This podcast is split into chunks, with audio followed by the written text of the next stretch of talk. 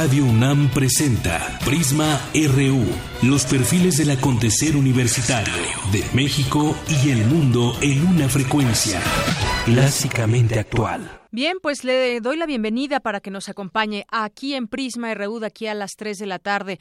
Hoy platicaremos sobre la noticia internacional, la, eh, la toma de protesta de Donald Trump, ya nuevo presidente de los Estados Unidos, su presidente número 45, que asume entre aplausos, pero también entre protestas, un discurso en el que llama a la unión de Estados Unidos, en el que dice regresará el poder al pueblo, donde dice también que va a acabar con el terrorismo de la faz de la tierra y muchas otras cosas que ya tendremos oportunidad de platicar aquí con internacionalistas, especialistas, para hablar de, eh, de este tema y lo que viene para el mundo, lo que viene para México o lo que se prevé pueda venir en muchos temas, en temas de seguridad, en temas de tratado de libre comercio, por ejemplo.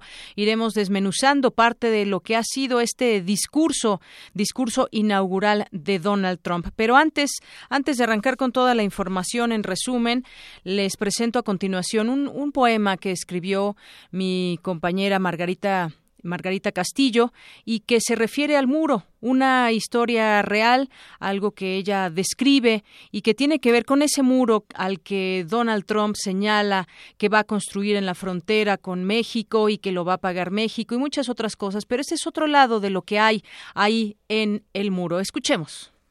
Un muro es un muro pero también puede no ser un muro.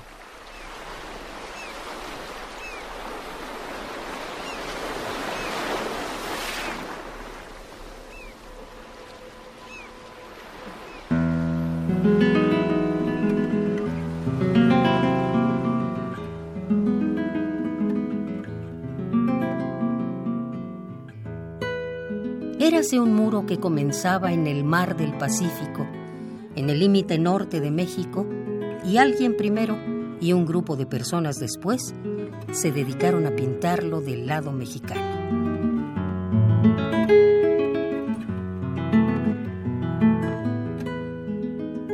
Fueron metiendo la imagen del mar y de la arena tierra adentro. Fueron metiéndola hasta que las gaviotas siguieron ese mar, esa arena y ese cielo para ayudar ellas también a darle vida.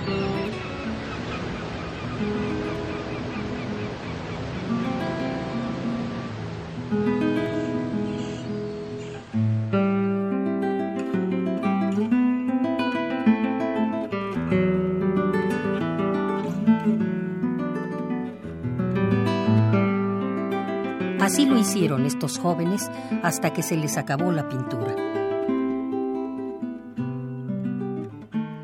Muchas personas cooperaron para comprar más pintura y así permitir que el mar siguiera esa árida geografía.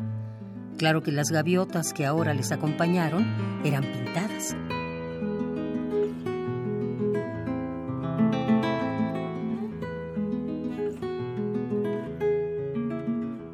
Las personas que ahora pintaban parecían las mismas, pero había unas que estaban desde el principio y había otras distintas.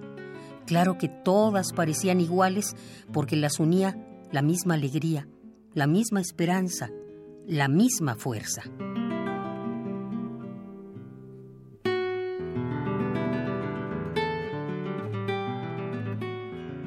Muchos metros de esas bardas después se llenaron de nubes rodeadas por un cielo azul. Esas nubes lloverían en las zonas secas, y de esa tierra brotarían viditas verdes y quizá aparecería una fauna pequeña.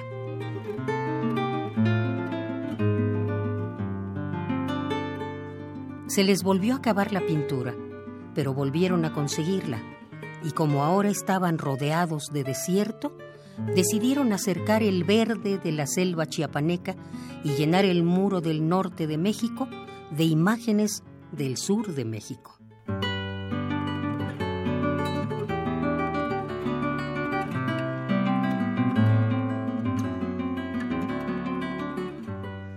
Gracias a estos maravillosos seres de luz y los humanos amorosos que los ayudaron, comenzaron a aparecer en esas paredes, entre los vivos verdes, ocelotes, urracas, pumas.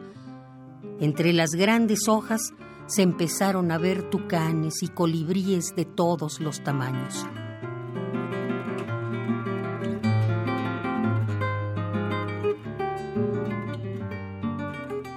Fue así como un torpe muro tuvo dos historias.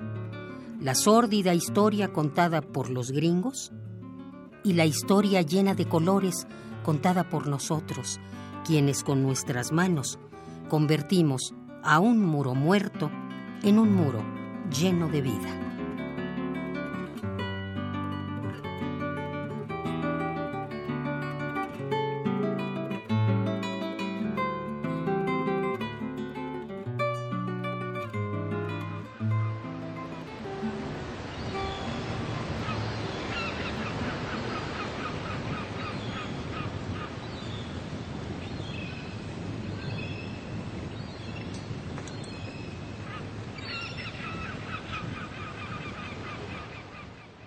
RU.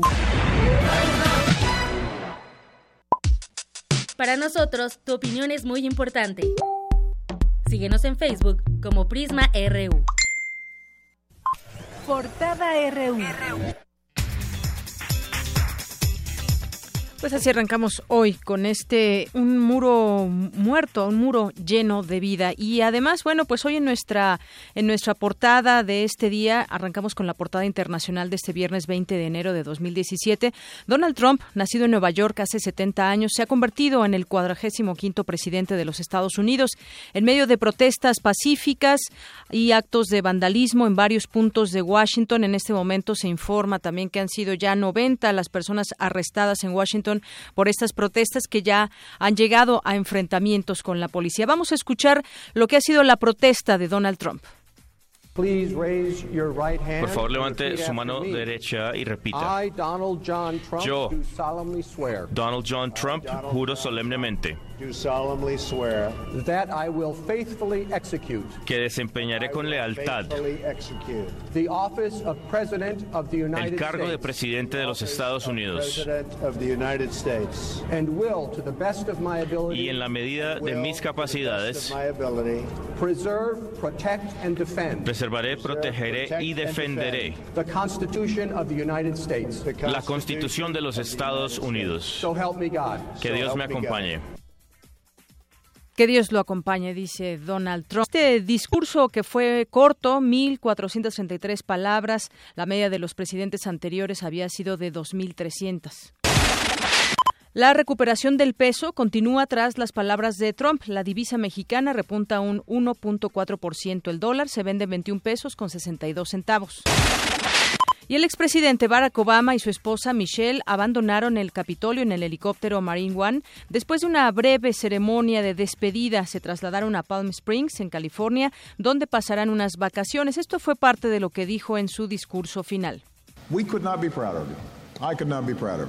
This has been the privilege of my life, and I know I speak for Michelle as well. And you know, we look forward to continuing this journey with all of you. And I can't wait to see what you do next. And I promise you I'll be right there with you. All right? God bless you. Thank you, everybody. Yes, we did. Yes, we can. Bueno, dijo ahí que no estaba orgulloso, pero que pues a final de cuentas lo lograron en su en su mandato y bueno, agradece también a su esposa Michelle Obama. En otra información, eh, unas 50 casas de campaña fueron colocadas por migrantes de la Asociación Ángeles sin Frontera en zona federal al lado del puerto fronterizo de la Garita Centro como protesta contra las declaraciones de Donald Trump. Hoy en nuestra portada nacional, a través de la Procuraduría General de la República, el Gobierno federal entregó a Joaquín El Chapo Guzmán Loera a las, a, las autoridades de Estados Unidos. Habla el subprocurador jurídico y de Asuntos Internacionales de la PGR, Alberto Elías Beltrán. No tiene nada que ver, estamos en pleno cumplimiento por parte de los términos de los tratados internacionales o el tratado bilateral en, temas de, en temas de extradiciones con el gobierno americano y con las normas internacionales para poderlo entregar.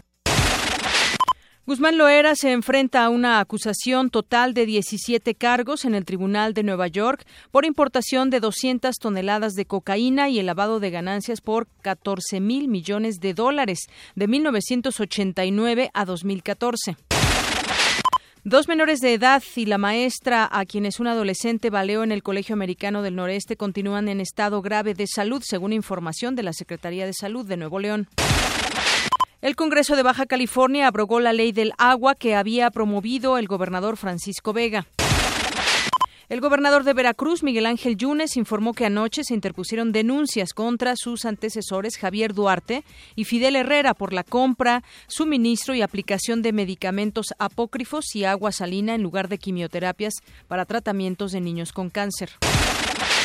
Un juez sentenció a 315 años de cárcel en contra de un hombre implicado en el multihomicidio de Mile Martín, Yesenia Quirós, Alejandra Negrete, Nadia Vera y el periodista, fotoperiodista Rubén Espinosa, ocurrido en la colonia Narvarte el 31 de julio de 2015. México repatrió hoy a 91 cubanos luego de que el gobierno de ese país reconoció la identidad de los suyos. La devolución ocurre en un contexto de nuevas normas en Estados Unidos adversas para la migración cubana. A partir de hoy y hasta el próximo 28 de febrero, los aspirantes a candidatos independientes para el gobierno de Coahuila buscarán el apoyo ciudadano a través de la recolección de firmas. Esta mañana se registró un conato de incendio en un edificio del gobierno de Nuevo León, lo cual provocó la evacuación de unos 100 empleados. Organizaciones campesinas cerraron esta mañana los carriles de carga comercial del Puente Internacional Córdoba de las Américas en Ciudad Juárez en protesta por el aumento de los combustibles. Elementos de seguridad capitalinos lograron la detención de cuatro hombres por robar y secuestrar a dos choferes de una bodega de Cuautitlán Izcalli, Estado de México. El volcán de Colima emitió una fumarola de mil metros de altura con moderado contenido de ceniza. Hoy en nuestra portada de Economía y Finanzas, la agencia Moody's alertó a México sobre el riesgo de un recorte a la calificación crediticia en 2017. Esto debido a la presión externa para la economía mexicana que representa el inicio de la administración de Donald Trump.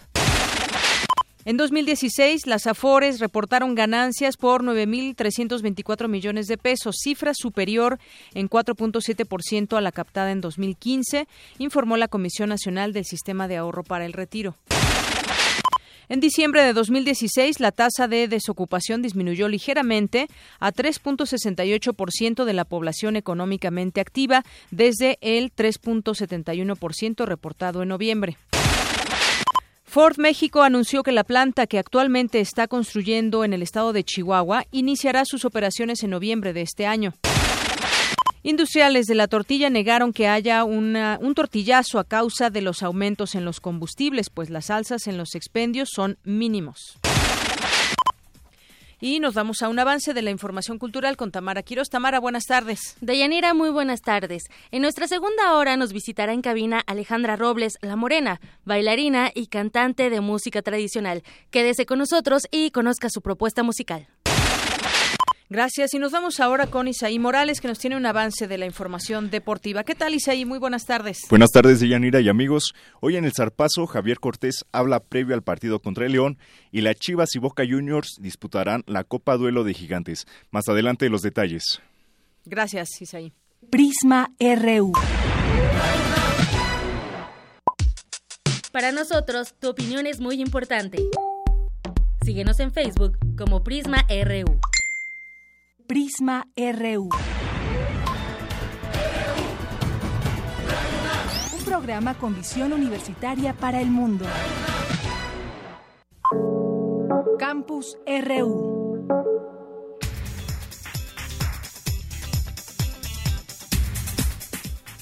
Arrancamos este informativo y pues apremia la información internacional que hasta el momento se ha generado con la toma de protesta de Donald Trump. ¿Qué es lo que qué es lo que dijo en su discurso inaugural?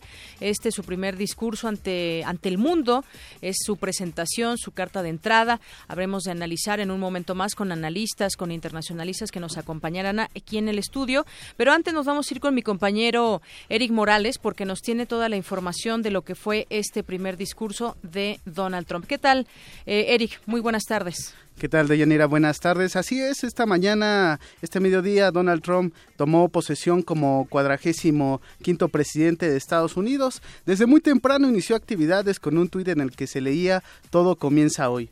Alrededor de las 10 de la mañana, acompañado de su esposa Melania, Trump tomó, la casa, eh, tomó té en la Casa Blanca con Barack y Michelle Obama. De igual forma, muy, muy en la mañana, grupos opositores a Donald Trump se enfrentaron con la policía alrededor del Capitolio, donde se tiraron al piso y firmaron, formaron barricadas para tratar de evitar que los invitados llegaran a la ceremonia de juramento. Si te parece, vamos a escuchar un poco del audio de lo que se vivió en esos momentos.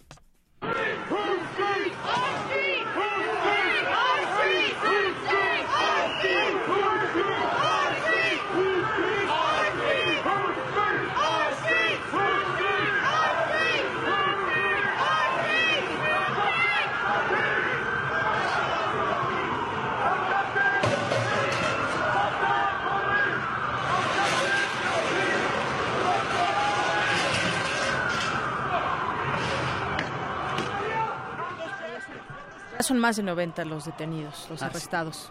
Así es, y muchos de estos grupos, te comento de Yanira, llevaban pancartas en eh, repudio a Donald Trump, donde lo llamaban racista, fascista, y donde visiblemente se veían eh, con apoyo al expresidente Barack Obama, donde también llevaban algunos eh, pancartas con eh, mensajes donde apoyaban, por ejemplo, al Obamacare y otros, eh, otras políticas del el antecesor de Donald Trump. También se pudo ver a la ex candidata demócrata Hillary Clinton del brazo de su esposo, el expresidente Bill Clinton, además de otras personalidades como Bernie Sanders y el expresidente George W. Bush. Donald Trump, ahora presidente de Estados Unidos, vestía un traje oscuro, camisa blanca y corbata roja y resaltaba su semblante serio, muy reflexivo, eh, como el protocolo lo indica, antes de su investidura, sacerdotes religiosos invitaron a la unidad nacional y se escuchó el coro de la Universidad Estatal de Missouri. Eh, a las 12 en punto, hora de Washington, y ante 700 mil personas congregadas en la calle Pensilvania,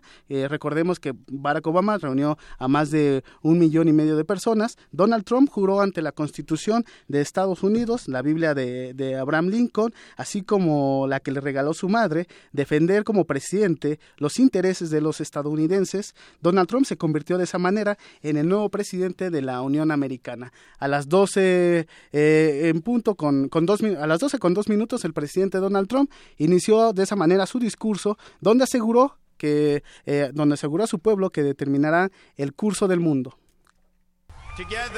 Junto determinaremos el curso que tomará Estados Unidos y el mundo durante muchos, muchos años por venir. Enfrentaremos retos, enfrentaremos problemas y sufrimientos, pero haremos el trabajo. Afirmó que esa transición no fue para darle el poder a él, sino para regresárselo a su pueblo. La ceremonia de hoy, sin embargo, tiene un significado muy especial porque hoy no meramente estamos transfiriendo el poder de una administración a la otra o de un partido al otro, sino que estamos transfiriendo el poder desde Washington, D.C. y se lo estamos regresando a ustedes, al pueblo. Donald Trump reiteró que durante los últimos años los principales beneficiados han sido las élites políticas, quienes han desprotegido a la clase trabajadora. El 20 de enero 2017 será recordado como el día en que el pueblo se convirtió en el regidor, en el gobernante de esta nación, una vez más. También señaló que su política externa será en beneficio de su país y dijo que en primer lugar deberán estar los intereses de Estados Unidos.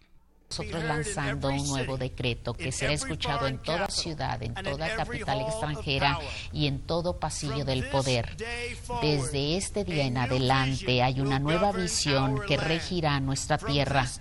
Desde este día en adelante solo va a ser Estados Unidos primero. Estados Unidos primero. Donald Trump también dijo algunas palabras conciliadoras y puntualizó que gobernará para todos. Es momento de recordar que toda la sabiduría que nuestros soldados nunca olvidarán y nunca olvidarán, seamos negros, cafés o blancos, nosotros siempre creemos que tenemos y creemos en la sangre roja del patriotismo y de los patriotas. Finalmente retomó su lema de campaña y reiteró que hará de nuevo grande a Estados Unidos y su pueblo.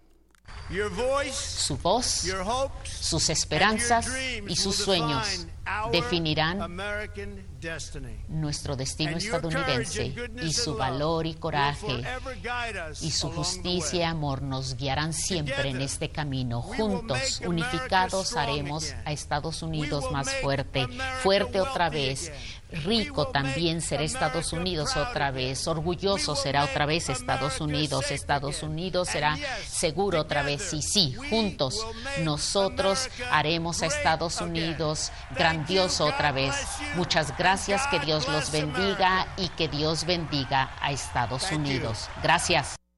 Con esas palabras, el ahora presidente de Estados Unidos, Donald Trump, eh, cerró su primer discurso, que es visiblemente cargado de eh, eh, enunciados religiosos, de nacionalismo, un poco de populismo, se, se viene pues eh, analizando esto y, y, bueno pues al término de la ceremonia el expresidente Barack Obama viajó a Florida donde descansará unos días con su familia. En tanto el presidente Donald Trump tendrá dos fiestas por la tarde y noche en la que estará presente algunos de sus invitados, entre ellos su gabinete, y comenzará actividades oficiales el próximo día lunes.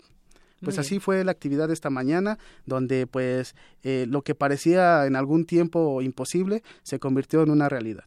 Bien, pues ya tendremos oportunidad de analizar este discurso que bien nos traes en este resumen. Muchas gracias, Eric. Gracias, Deyanira. Buenas tardes. Prisma RU. Debate RU.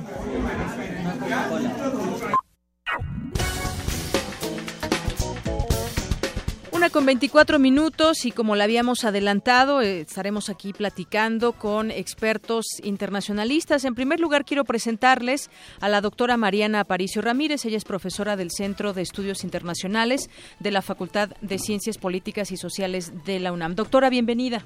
Muchas gracias. Gracias por la invitación. Eh, doctor José Gallegos, académico de la Facultad de Ciencias Políticas y Sociales de la UNAM. Doctor, gracias por venir. ¿Qué tal, Deyanira?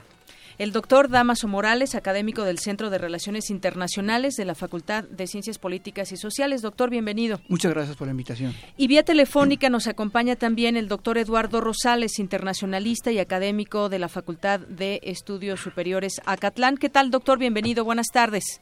Estimada Deyanira, como siempre, un honor estar en este espacio. Le mando un saludo a usted y a todos mis compañeros de la, de, la mesa, al igual que todo su muy informado auditorio. Muchas gracias. Bueno, pues arranquemos. Ya escuchábamos esas partes a destacar del discurso de Donald Trump, donde por una parte, pues dice que va a dar ese poder al pueblo. Eh, también habla un poco del tema de, del terrorismo, donde dice que va a acabar con el terrorismo de la faz de la tierra, donde dice que va a gobernar para todos. En algún momento también mencionaba sobre que muchas empresas habían, habían quebrado y que muchos empleos se habían ido y que ahora todo eso se va a retomar. Da una, un, mensaje de aliento para los estadounidenses, pero el contexto internacional también es, digamos, de alguna manera, de alguna manera eh, delicado y porque lo hemos visto desde este discurso es el discurso inaugural, pero yo creo que viene dándose un discurso de Donald Trump desde que era candidato, un, un discurso fuerte, un discurso en ocasiones amenazante, un discurso duro. ¿Cómo vieron ustedes? Y bueno, empiezo con la doctora Mariana Aparicio para que nos dé su punto de vista sobre, en general, esa toma de protesta, las palabras de Trump, pero sobre todo también esas voces que en el escenario internacional también se han dejado escuchar fuerte. Eh, bueno, es muy interesante el discurso inaugural de del hoy hace unas cuantas horas el presidente Donald Trump y es muy consistente justo con sus eh, discursos de campaña. Eh, había, un, digamos, varios medios sugerían que el discurso iba a ser mucho más matizado, tal vez mucho más político, y eso lo deja muy claro él, ¿no? Que va a ser un discurso, no solo fue nacionalista, no solo es populista, sino también es confrontativo en algunas cuestiones. En términos internacionales, sus socios y aliados, eh, no solo políticos, sino también comerciales, da una clara señal de que Estados Unidos va a ser primero y siempre va a ser primero. Y eso significa eh, un, un parteaguas en cómo Estados Unidos se relaciona con sus aliados y socios comerciales. Y ahí se hay una gran interrogante en qué va a pasar en términos de seguridad. ¿no? Aquí tenemos un especialista en términos de seguridad.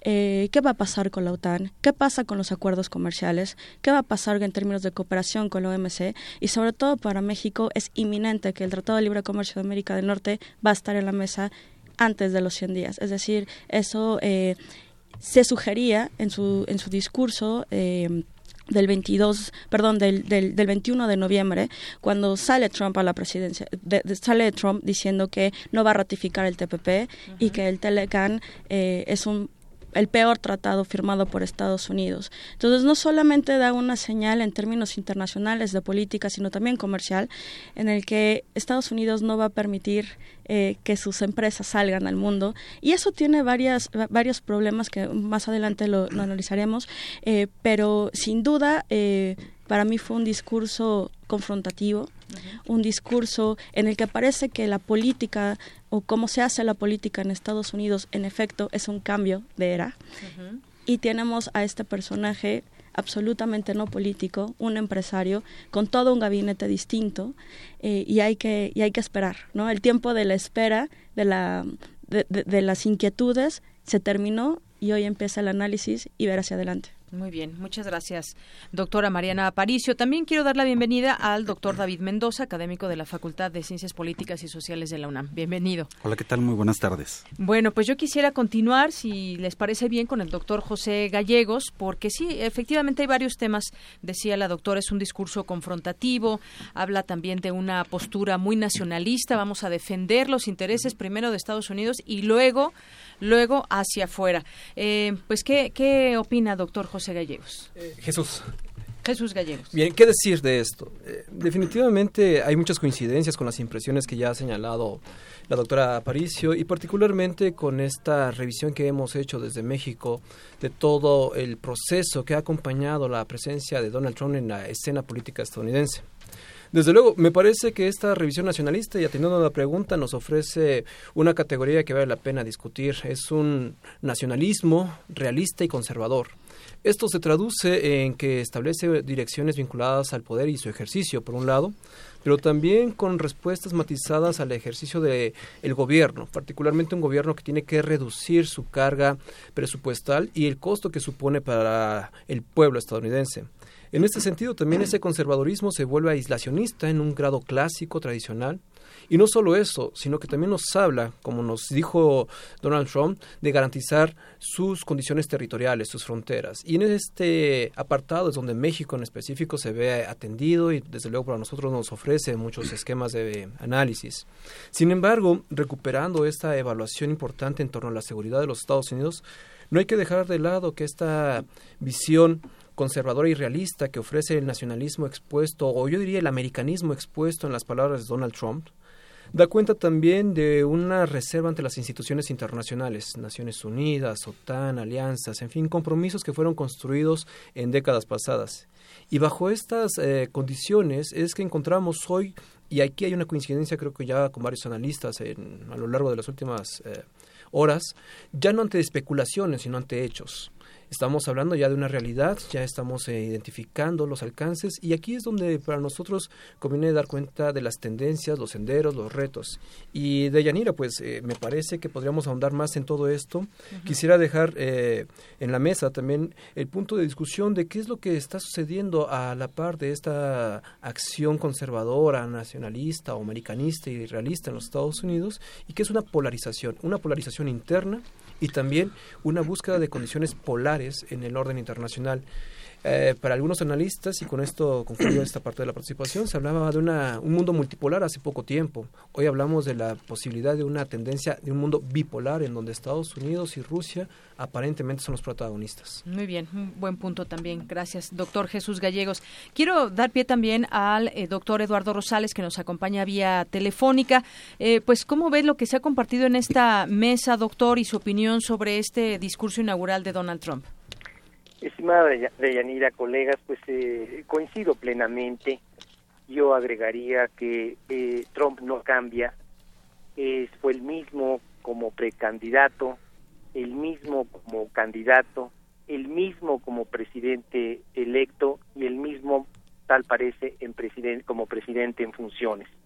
Por lo que respecta al discurso, me parece que tuvo tintes mesiánicos, tintes de excepcionalismo, es un discurso profundamente populista y patriotero y yo agregaría también fantasioso, pleno de verdades a medias y de mentiras completas. Por ejemplo, esas verdades a medias, como que ha caído el empleo, como que ha aumentado la delincuencia, cuando habla de la profunda ineficacia de la educación en Estados Unidos y del aumento de la pobreza.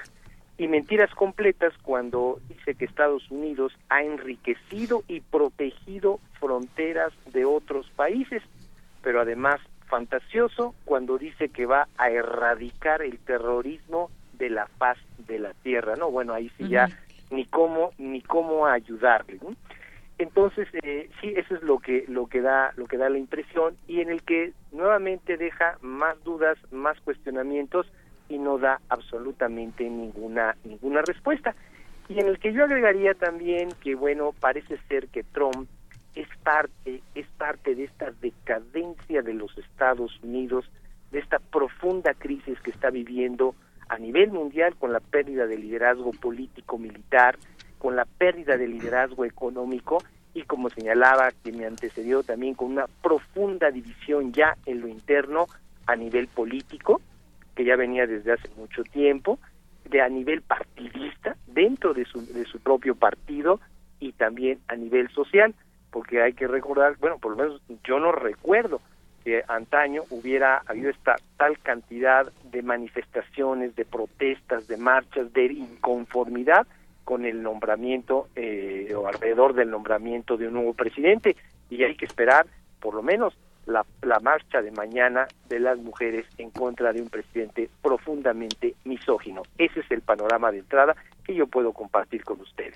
Muchas gracias, doctor Eduardo Rosales. Pues sí, efectivamente, efectivamente, eh, pues esto que vimos también, si podríamos comparar cuando fue la toma de protesta de Barack Obama, cuando fue la hoy, la toma de protesta de Donald Trump, estas manifestaciones que ha habido en las calles, ya hay detenidos, ya hay enfrentamientos con la policía, pero de pronto también es como si y esto que han compartido ustedes, pues es como dar la impresión de que todo está mal en Estados Unidos o que no se hicieron algunas cosas bien y entonces yo llego, esa parte que decía el doctor Rosales como mesiánica, yo voy a gobernar para todos, le voy a ceder el poder al pueblo, sí, esa parte, ¿no? Donde engañoso ese tema de cómo le hará entonces para para erradicar el terrorismo de la faz de la tierra cuando ha sido un pues un problema no solamente de Estados Unidos sino de, otras naciones más.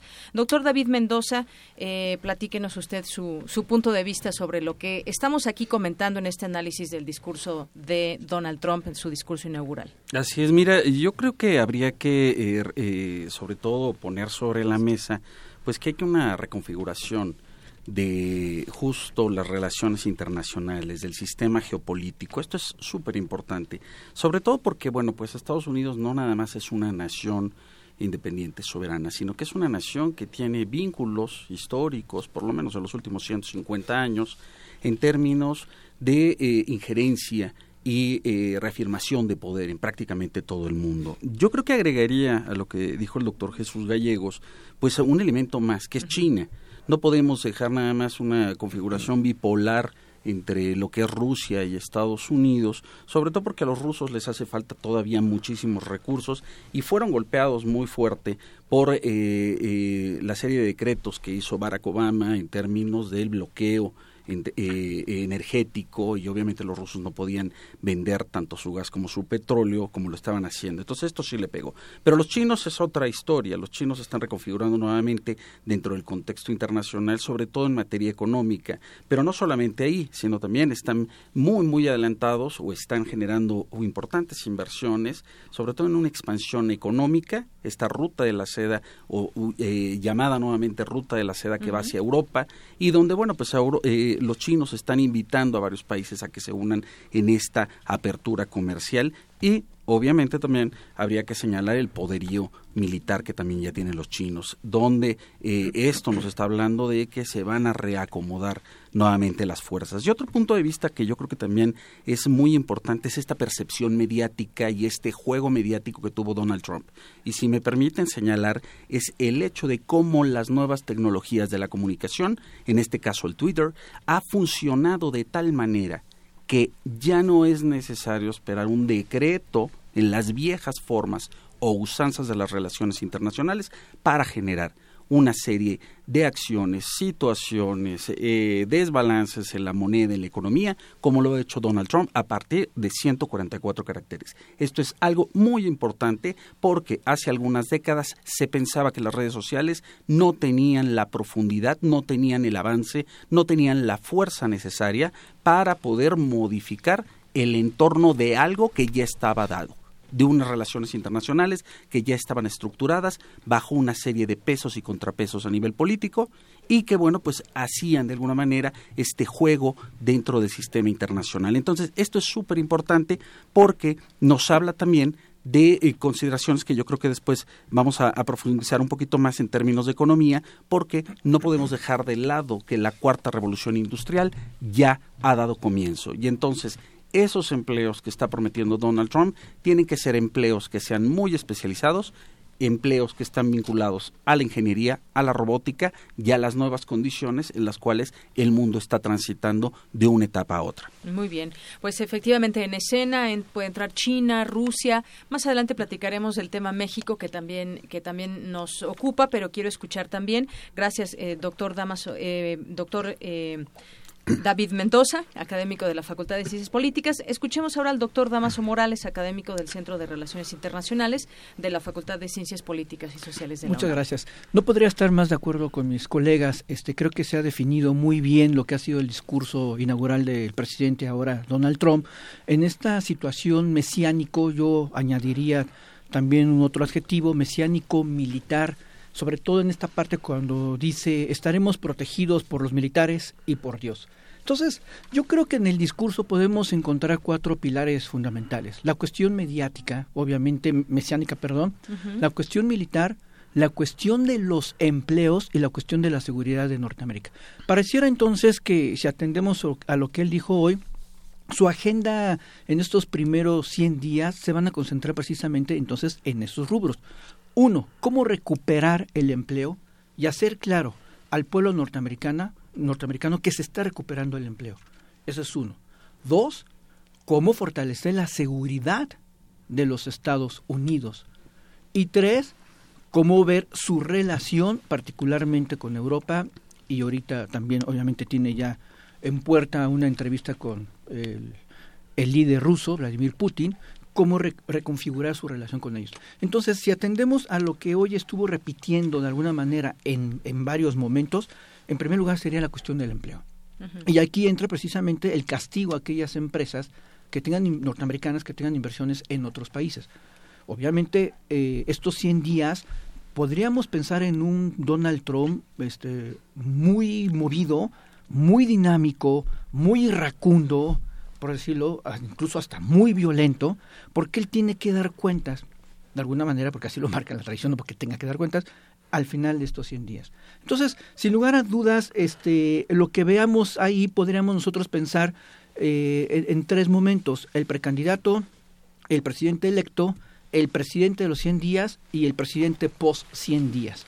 Yo creo que el gran reto para México y para el mundo va a ser precisamente actuar con mucha inteligencia en estos primeros 100 días de Donald Trump, que puedo decirlo, van a ser un verdadero infierno para varias personas o para varios países. Muy bien, gracias, gracias, doctor Damaso Morales. Bueno, pues vamos ahora a escuchar el Vox Populi que tenemos preparado para el día de hoy, como todos los días, Prisma RU sale a las calles y en esta ocasión, pues lo que les preguntamos fue cómo crees, cómo crees que afecte a México la llegada de Donald Trump para dar pie justamente a seguir platicando ahora de esta relación que tendrá Estados Unidos con México, una nueva relación o al menos con un nuevo presidente y bueno, de qué manera afectaría o no también intereses creados y esta relación bilateral que hay entre México y Estados Unidos. Vamos a escuchar este Vox Populi. Soy soy lo que dejaron, soy toda la sobra de lo que se robaron. Un pueblo escondido en la cima, mi piel es de cuero, por eso aguanta cualquier clima. Soy una fábrica de humo, mano de obra campesina para tu consumo. Frente de frío en el medio del verano. Pues creo que todo el mundo está triste porque hoy Donald Trump toma la presidencia, es diciendo que no hay nada que se pueda hacer y este pues hay que afrontar las cosas lo mejor que se pueda no estoy totalmente en desacuerdo de um, en inglés dice mucho eres what it ah bueno no yo no creo que cambie el mundo porque yo siento que para cambiar el mundo no tiene que ver el presidente o el gobierno. Creo que somos nosotros mismos que hacemos el cambio. Si nosotros este nos portamos bien pues vamos a contagiar ese esa, ese espíritu de portarnos bien, de hacer las cosas bien, de no, sé, de no estar este, mal encarados, de decir groserías y todo eso, lo contagiamos con otras personas y estas personas pues van a acceder, vamos a estar como mejor como sociedad y pues no siento que implique mucho la política en ese aspecto. Bueno, yo desde que ganó Donald Trump eh, siempre me di cuenta que, que realmente ahora lo que quiere Estados Unidos es realmente retomar su país, ¿no? Siendo honesto, soy mexicano, a mí no me importa. Yo sigo haciendo mi trabajo, tengo mi familia y créeme que yo me levanto todos los días, me encomiendo a Dios y yo digo lo que salga, ¿no?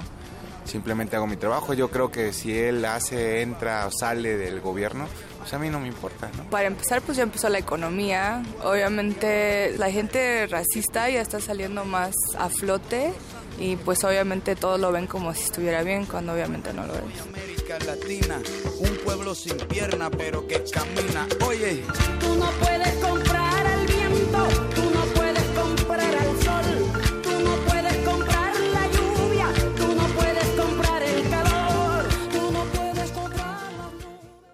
Y continuamos, ahora nos enlazamos hasta Estados Unidos con la periodista Concepción Vadillo, corresponsal en Estados Unidos. ¿Qué tal? Y en esta colaboración especial con Radio UNAM. ¿Qué tal, Concepción? Bienvenida, mucho gusto de tenerte aquí en este espacio de Prisma RU de Radio UNAM. Buenas tardes a todos. Pues cuéntanos un poco eh, lo que tú has visto. ¿En qué ciudad, eh, quisiera preguntarte en qué ciudad te encuentras y cómo has visto? Yo estoy en Washington. Estás en Washington, ah, precisamente. Pues cuéntanos un poco ese sentir, esa parte también que eh, enmarca, enmarca la toma de protesta de Donald Trump en cuanto al sentir de los ciudadanos, cómo han tomado este discurso. ¿Qué es lo que has podido tú ver y sentir en estos momentos? Pues fíjate que hasta el momento hay gran desilusión por el discurso de, del nuevo presidente, porque se esperaba que enviara un mensaje de unidad, de un nuevo inicio, de, a, diferencia de lo que fue su campaña, y sin embargo, el, el presidente em, envió un mensaje totalmente divisorio, o sea, parecía un mensaje de campaña, eh, enfocado y dirigido básicamente a sus seguidores un mensaje eh, donde criticó y hasta humilló a los que lo rodeaban ahí, empezando por el presidente Obama, al criticar fuertemente eh, la situación del país y la situación que deja el presidente saliente. En cuanto a, hasta los mismos eh, conservadores, comentaristas conservadores y políticos están criticando el tono, el tono del, del mensaje, ¿no? Porque si la idea era o la esperanza era de que habría un nuevo inicio a partir de hoy y no se dio. En cuanto al público en general, bueno, Washington es una ciudad donde es totalmente anti-Trump, solamente el 3% votó por él, entonces, este, pues sí se siente mucho más, yo supongo que en el resto del país, la reacción en contra del nuevo mandatario. En este momento preciso, hay eh, manifestaciones que se están saliendo de lo Pacífico. Creo que llevan ya 110 eh, arrestados en la última media hora.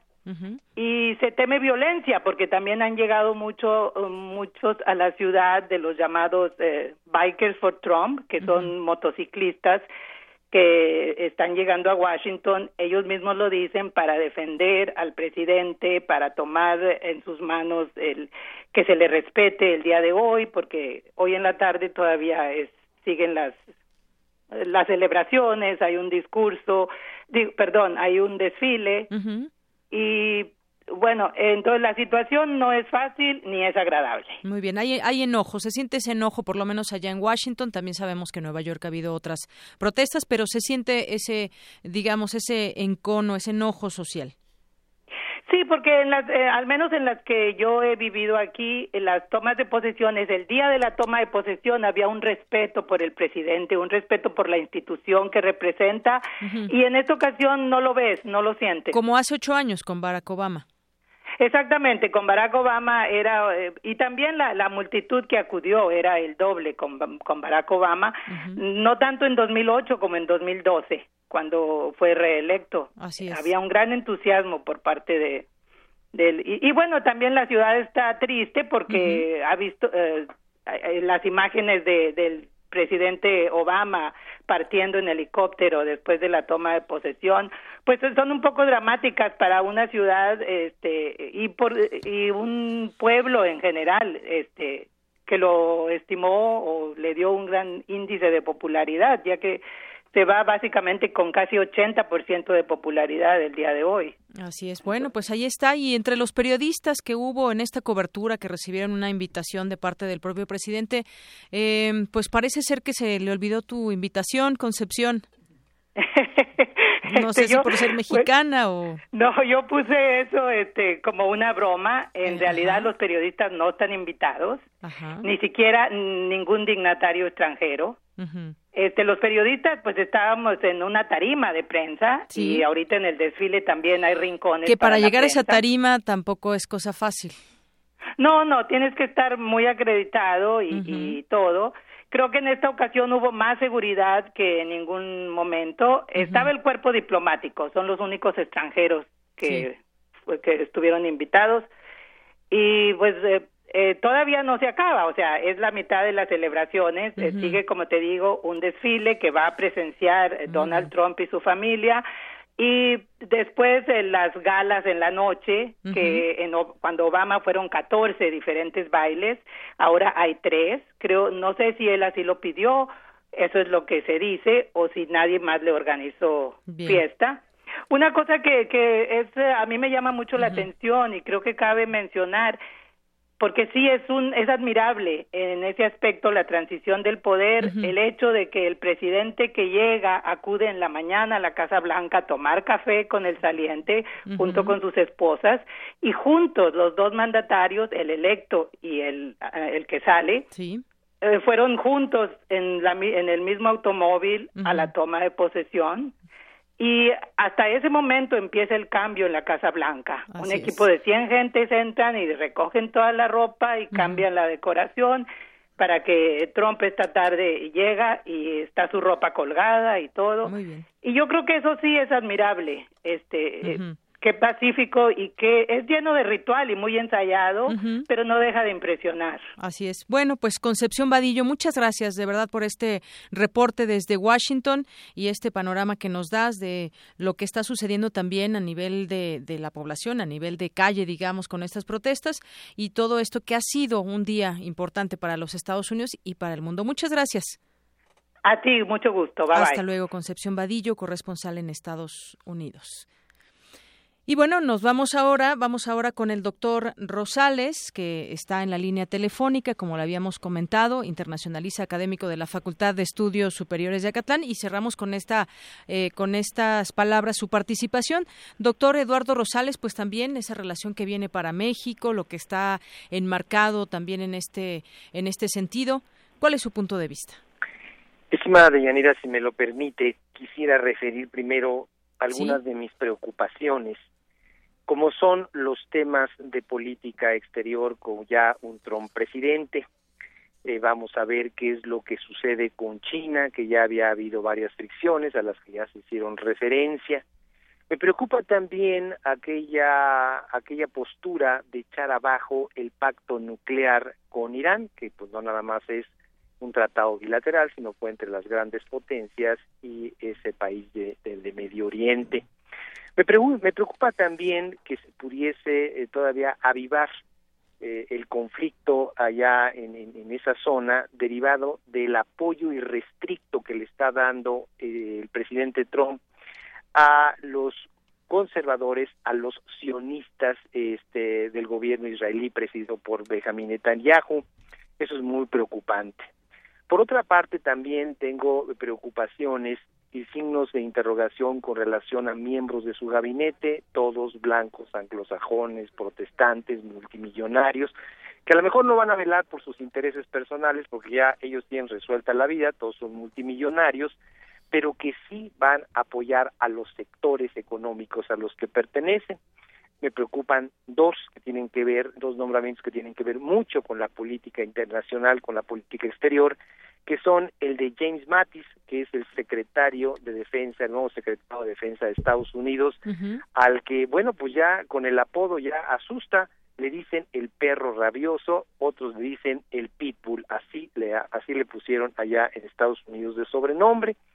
Me preocupa también el de Rex Tillerson, que es el nuevo secretario de Estado, digamos equivalente a nuestro ministro, nuestro secretario de Relaciones Exteriores, y que ya ha tenido fuertes pronunciamientos contra contra China. Entonces, sí, sí.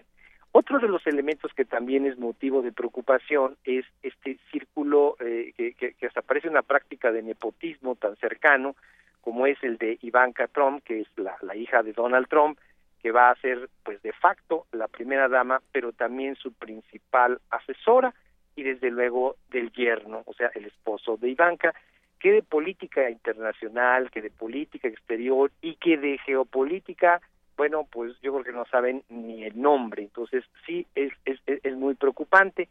Y con relación a nuestro país, eh, tenemos que estar ciertos de que el muro sí se va a seguir construyendo, se va a agrandar todas estas barreras físicas que ya tenemos, ya que ya eh, están en la frontera México-Estados Unidos que ya la empezamos a pagar, ya lo vimos con estas empresas, que ya retiraron sus inversiones.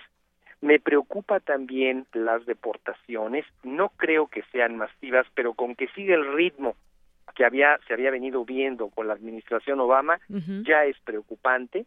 Sí. Me preocupa también lo de las remesas, que seguro va a haber algún tipo de gravamen posteriormente o impedimentos para el envío de ese, de ese dinero que para muchas familias de nuestro país es su ingreso principal y sobre todo, bueno, pues apostaría, claro que sí, se va a renegociar el Tratado de Libre Comercio, para lo cual, pues francamente creo que nuestro país no está preparado y me parece lo más peligroso, lo más riesgoso, eh, eh, lo que nos, nos, nos genera mayor incertidumbre que quizá el equipo que tenemos al frente pues de la cartera de, relaciones exteriores quizá no sea el más adecuado para enfrentar este proceso de renegociación. Todavía que hay un elector es que hay un elemento de fondo, mientras aquí hay una visión neoliberal globalifílica, bueno, vamos a enfrentar un equipo que es globalifóbico, que es nacionalista y que es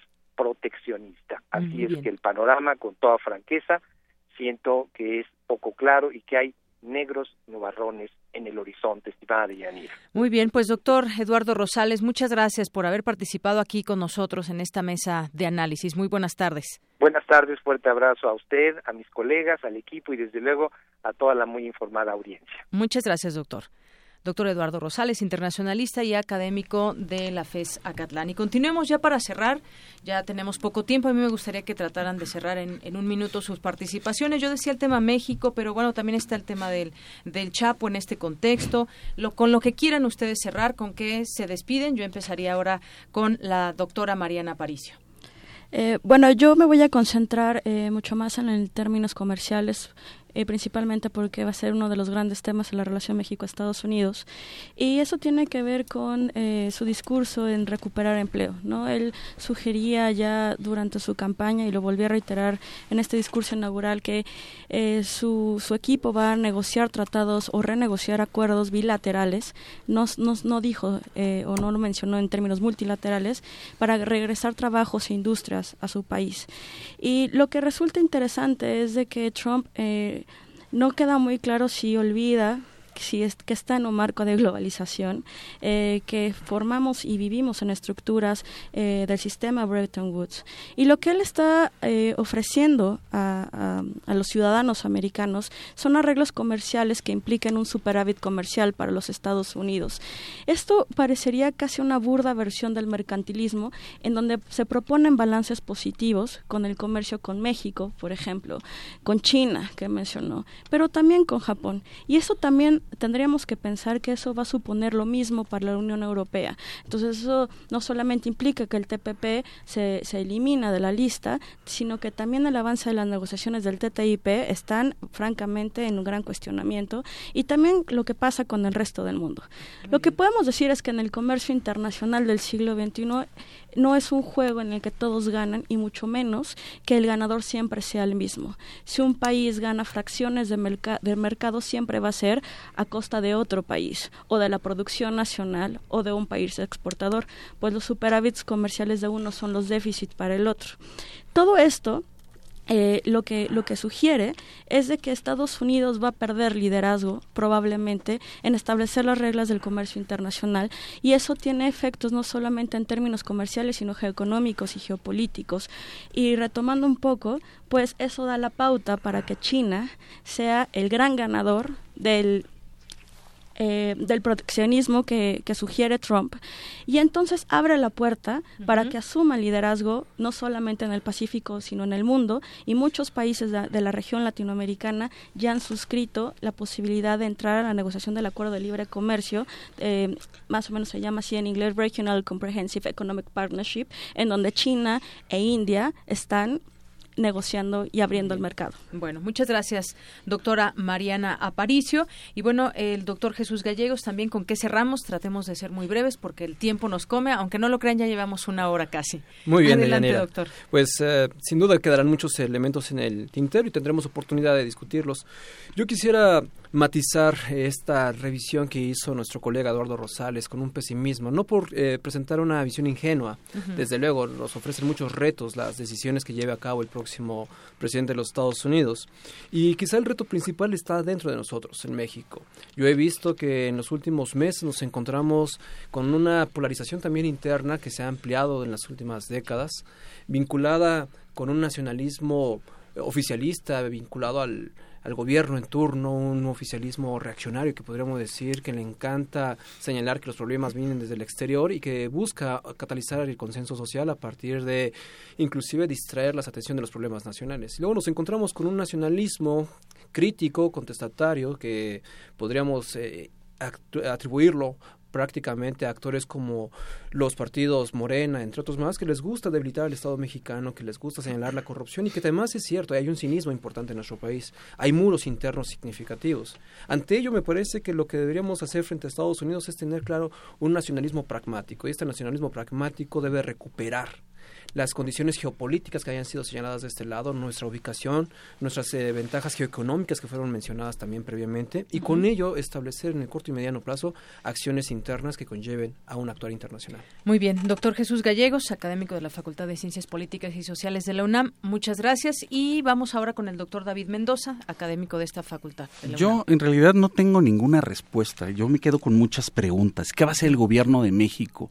Pareciera ser que nuestro nuevo secretario de Relaciones Exteriores en realidad no tiene la más remota idea eh, de qué es lo que va a hacer, pero tampoco veo al cuerpo diplomático mexicano con una, una política fuerte para implementarla en cualquier ocurrencia que tenga el nuevo presidente Donald Trump.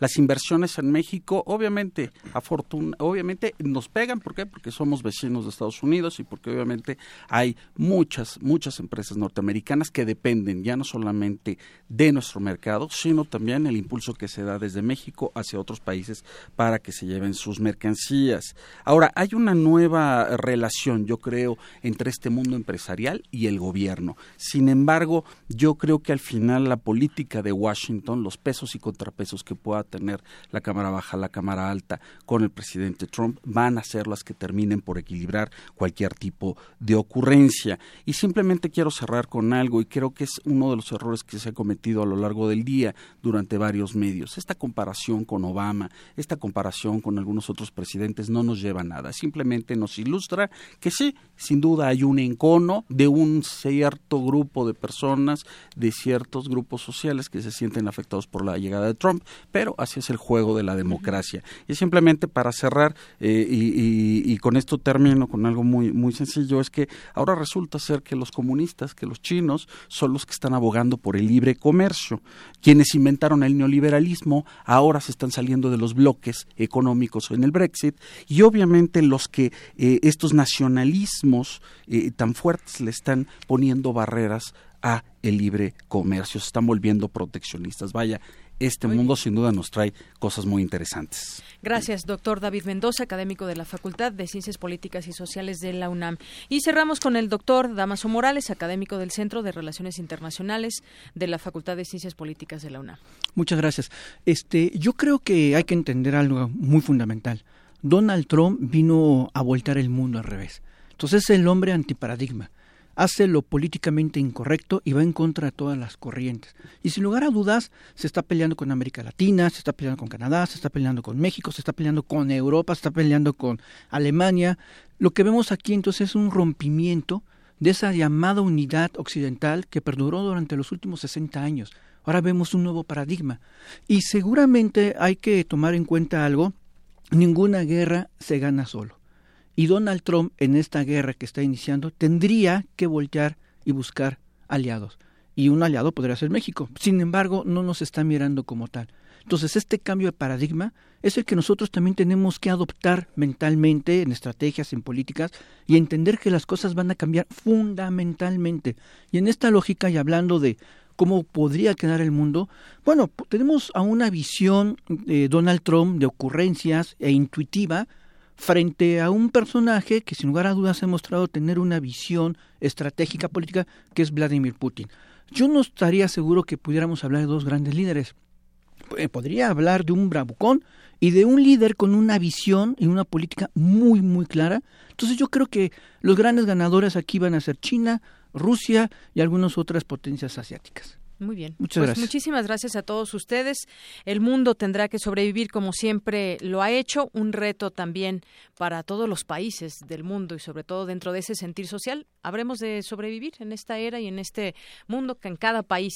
Muchas gracias a todos por su participación. Muchas gracias. Hasta luego. Vámonos rápidamente un corte y regresamos. Prisma RU. Queremos conocer tu opinión. Síguenos en Twitter como arroba PrismaRU. Como los pulpos, los escritores son más sabrosos en su tinta. Una producción del Instituto de Energías Renovables de la UNAM. Lunes y miércoles al mediodía por el 96.1 FM. Radio UNAM. Queda inaugurado oficialmente el Parque Central. Hola, ¿a qué hora lo inauguran? No, ya cortaron el listón. Pero si usted no vive aquí. Pero vivo aquí hace años. Bueno, damos por terminada esta junta vecinal. Hola vecina, vengo a la junta. Fue a las dos, pero solo para colonos. No te quedes fuera. Actualiza el domicilio de tu INE y participa en las decisiones de tu comunidad. Ahora que actualicé mi domicilio, decido lo que le conviene a mi comunidad. Instituto Nacional Electoral. INE. Una orquesta en la cocina. Cuarteto de cuerdas en el auto. Y un violonchelo solista sentado en el sillón favorito de la sala. Orquesta Filarmónica de la UNAM. Desde la sala Nezahualcóyotl. Escucha los conciertos los domingos al mediodía. desde la comodidad de tu casa. 96.1 FM. Radio UNAM. Puedes contagiarte de influenza y contagiar a los demás en cualquier parte. Por eso, es importante vacunar a niños de 6 meses a 5 años, adultos mayores de 60 años, embarazadas, personal de salud y personas con enfermedades crónicas no controladas. La vacuna es segura y gratuita. Infórmate en www.gov.mx diagonal salud. Secretaría de Salud. Gobierno de la República. Este programa es público, ajeno a cualquier partido político. Queda prohibido el uso para fines distintos a los establecidos en el programa. Testimonio de oídas. Música nueva en voz de sus creadores. De sus intérpretes. Un autorretrato sonoro de la música de hoy. Escúchanos por el 96.1 de FM los martes y jueves a la 1 a.m. o en su retransmisión los sábados y domingos también a la 1 a.m.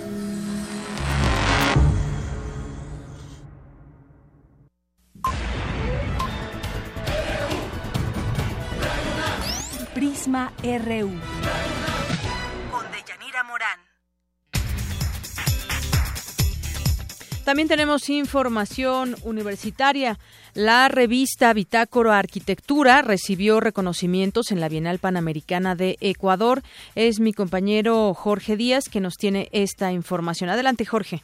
Deyanira, buenas tardes.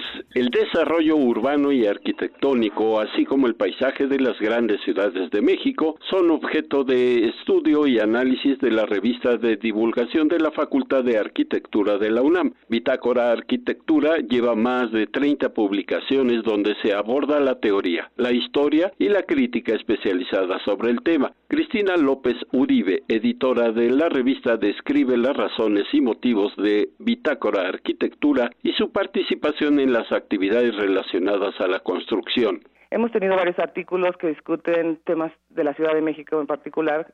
definitivamente estamos inmersos en el contexto de la Ciudad de México. La mayoría de los, de los que estamos trabajando en la revista y la mayoría de los investigadores de la Facultad de Arquitectura. Entonces se han discutido temas, por ejemplo, sobre los grandes proyectos habitacionales que, el Estado tenía antes y que ahora ha abandonado a, a la iniciativa privada, en cierta forma, y cómo la responsabilidad del Estado ha caído en otras manos y esto ha implicado muchas cosas. También sobre sobre este, esta utopía de pensar que podemos crear ciudades eh, según los términos de, digamos, de la arquitectura moderna en la que se planteaban ciudades utópicas ideales y el cuestionamiento actual sobre eh, qué pasa con la participación de la colectividad en el diseño de nuestras ciudades. Los títulos editados en la coordinación editorial de la Facultad de Arquitectura de la UNAM obtuvieron sendos premios en la Bienal de Arquitectura de Quito, Ecuador en 2016 en las categorías de publicaciones periódicas especializadas y la edición del libro El arte de la cantería mixteca del maestro Benjamín Ibarra Sevilla, egresado de esa facultad. Esto fue para, eh, para la reconstrucción de las bóvedas de la zona mixteca. Eh, estas bóvedas son eh, extraordinarias, eh, son muy antiguas, del siglo XVI, y se habían hecho muchos estudios describiéndolas, y etcétera, pero a la hora de hacer la reestructuración y la reconstrucción de estas bóvedas, se desarrollaron nuevas tecnologías utilizando escáneres modernos y se descubrieron cuestiones geométricas que antes no se habían, digamos, eh, analizado. La revista Bitácora Arquitectura buscará participar nuevamente en la Bienal de Quito y en otros eventos para dar a conocer las actividades universitarias de la UNAM. Bitácora Arquitectura es una publicación que se edita cada cuatro meses y está a punto de darse la trigésima quinta revista. Ese es el reporte que nosotros tenemos. Buenas tardes de Yanira. Gracias, Jorge. Muy buenas tardes. Y nos vamos ahora con mi compañero Antonio Quijano. Ante las amenazas de deportaciones de conacionales por parte del presidente de Estados Unidos, Donald Trump, la Comisión Nacional de Derechos Humanos dijo que México está obligado a apoyar a los migrantes mexicanos. Adelante, Toño. ¿Qué tal, Leyanira? Buenas tardes a ti, al público de Prisma RU. México está obligado a dar una respuesta ante las amenazas de deportaciones por parte de Estados Unidos, señaló Luis Raúl González Pérez, titular de la Comisión Nacional de Derechos Humanos. Bajo el orden jurídico y la responsabilidad del Estado mexicano, las deportaciones o las repatriaciones antes o después de una nueva administración norteamericana no han sido ni deben ser un problema individual del propio repatriado. Es decir, no debemos recargar en el repatriado la solución a esa problemática. El Estado, en este caso mexicano, está obligado a dar respuesta a su situación de vulnerabilidad en forma general e integral, vinculado jurídicamente a este tema. El marco constitucional en materia de derechos humanos es claro y sus principios de progresividad, indivisibilidad e interdependencia, incluido el principio pro persona, articulan los derechos propios de la migración al participar en la Mesa 1 Derechos Humanos y Migración del Seminario en Defensa del Interés Nacional ante la coyuntura crítica que hacer, organizado por la UNAM, el Ombudsman Nacional comentó que el flujo anual de personas hacia Estados Unidos es de 400 mil personas. También dijo que existe un gran temor ante el discurso de odio y xenofobia, por lo que se debe fortalecer la defensa de los derechos humanos de nuestros connacionales. Las remesas acumuladas de enero a noviembre de 2016 ascienden a un monto aproximado de 24.600 millones de dólares, representando, según el Consejo Nacional de Población, la mayor fuente de ingresos externos del país, incluso por arriba de los ingresos petroleros. En consecuencia, se confirma que esa fuerza laboral y su voluntad de progreso contribuyen a la riqueza mundial y a la riqueza de ambas naciones. Nuestras comunidades son personas trabajadoras y comprometidas, por lo que merecen un trato digno y, por supuesto, el respeto a sus derechos humanos. González Pérez dijo que ya estableció contacto con la Cancillería para ofrecer ayuda a los 12 millones de mexicanos que se estima habitan en nuestro vecino país del norte. El muro lo que refleja o esta insistencia del muro de las autoridades americanas refleja lo que hay detrás, que es un problema de discriminación, es un eh, problema de exclusión y que el único muro posible, lo dije en el pasado, es el de la dignidad humana. Es decir, el único muro permisible es eh, precisamente el que hagamos un frente común para que eh, todos, todos eh, podamos desde nuestras trincheras abogar por nuestros conacionales. De Yanira Auditorio, hasta aquí mi reporte. Buenas tardes. Gracias, Toño. Muy buenas tardes. Y bueno, pasemos ahora a otro tema. Hoy lo que publicó el Washington Post está la extradición del Chapo Guzmán, un regalo a Obama. Y bueno, yo saludo en la línea telefónica, ya tengo a la periodista Anabel Hernández, reportera de la revista Proceso y experta en temas de narcotráfico, también con varias ediciones de libros. ¿Qué tal, eh, Anabel? Buenas tardes, bienvenida a Radio Unama Prisma. ¿Qué tal? Muy buenas tardes a ustedes y al auditorio. Gusto en saludarles. Gracias. Bueno, pues, ¿te, sorprendió esta de pronto extradición de Joaquín Guzmán Loera, alias El Chapo, Estados Unidos? ¿Qué es lo que podemos ver en este en este contexto? Hay muchas preguntas, yo creo, más que más que respuestas. ¿Qué gana, qué pierde México con la extradición de este eh, narcotraficante? Todo lo que sabe también Joaquín El Chapo Guzmán que pueda servir a las autoridades estadounidenses para desenmascarar también muchas de las cosas de cómo opera eh, este cártel que sigue en funciones aquí en México. ¿Cómo ves tú este tema? Bueno, sin duda alguna, eh, fue sin duda alguna una sorpresa. Eh, yo había estado siguiendo el caso durante durante todo el año pasado, que ya el gobierno de Estados Unidos formalizó estas peticiones de extradición. Y, y bueno, de acuerdo a la información que, que habían proporcionado los abogados, a cómo estaba todo el proceso de los amparos, y otros recursos legales interpuestos, pues esto era una extradición que podía ser larga, podría tardar como tipo la extradición de la Barbie de Edgar Valdés Villarreal, seis, siete años. Sin embargo, sí fue una sorpresa que ocurriera ayer eh, de esta manera fast track.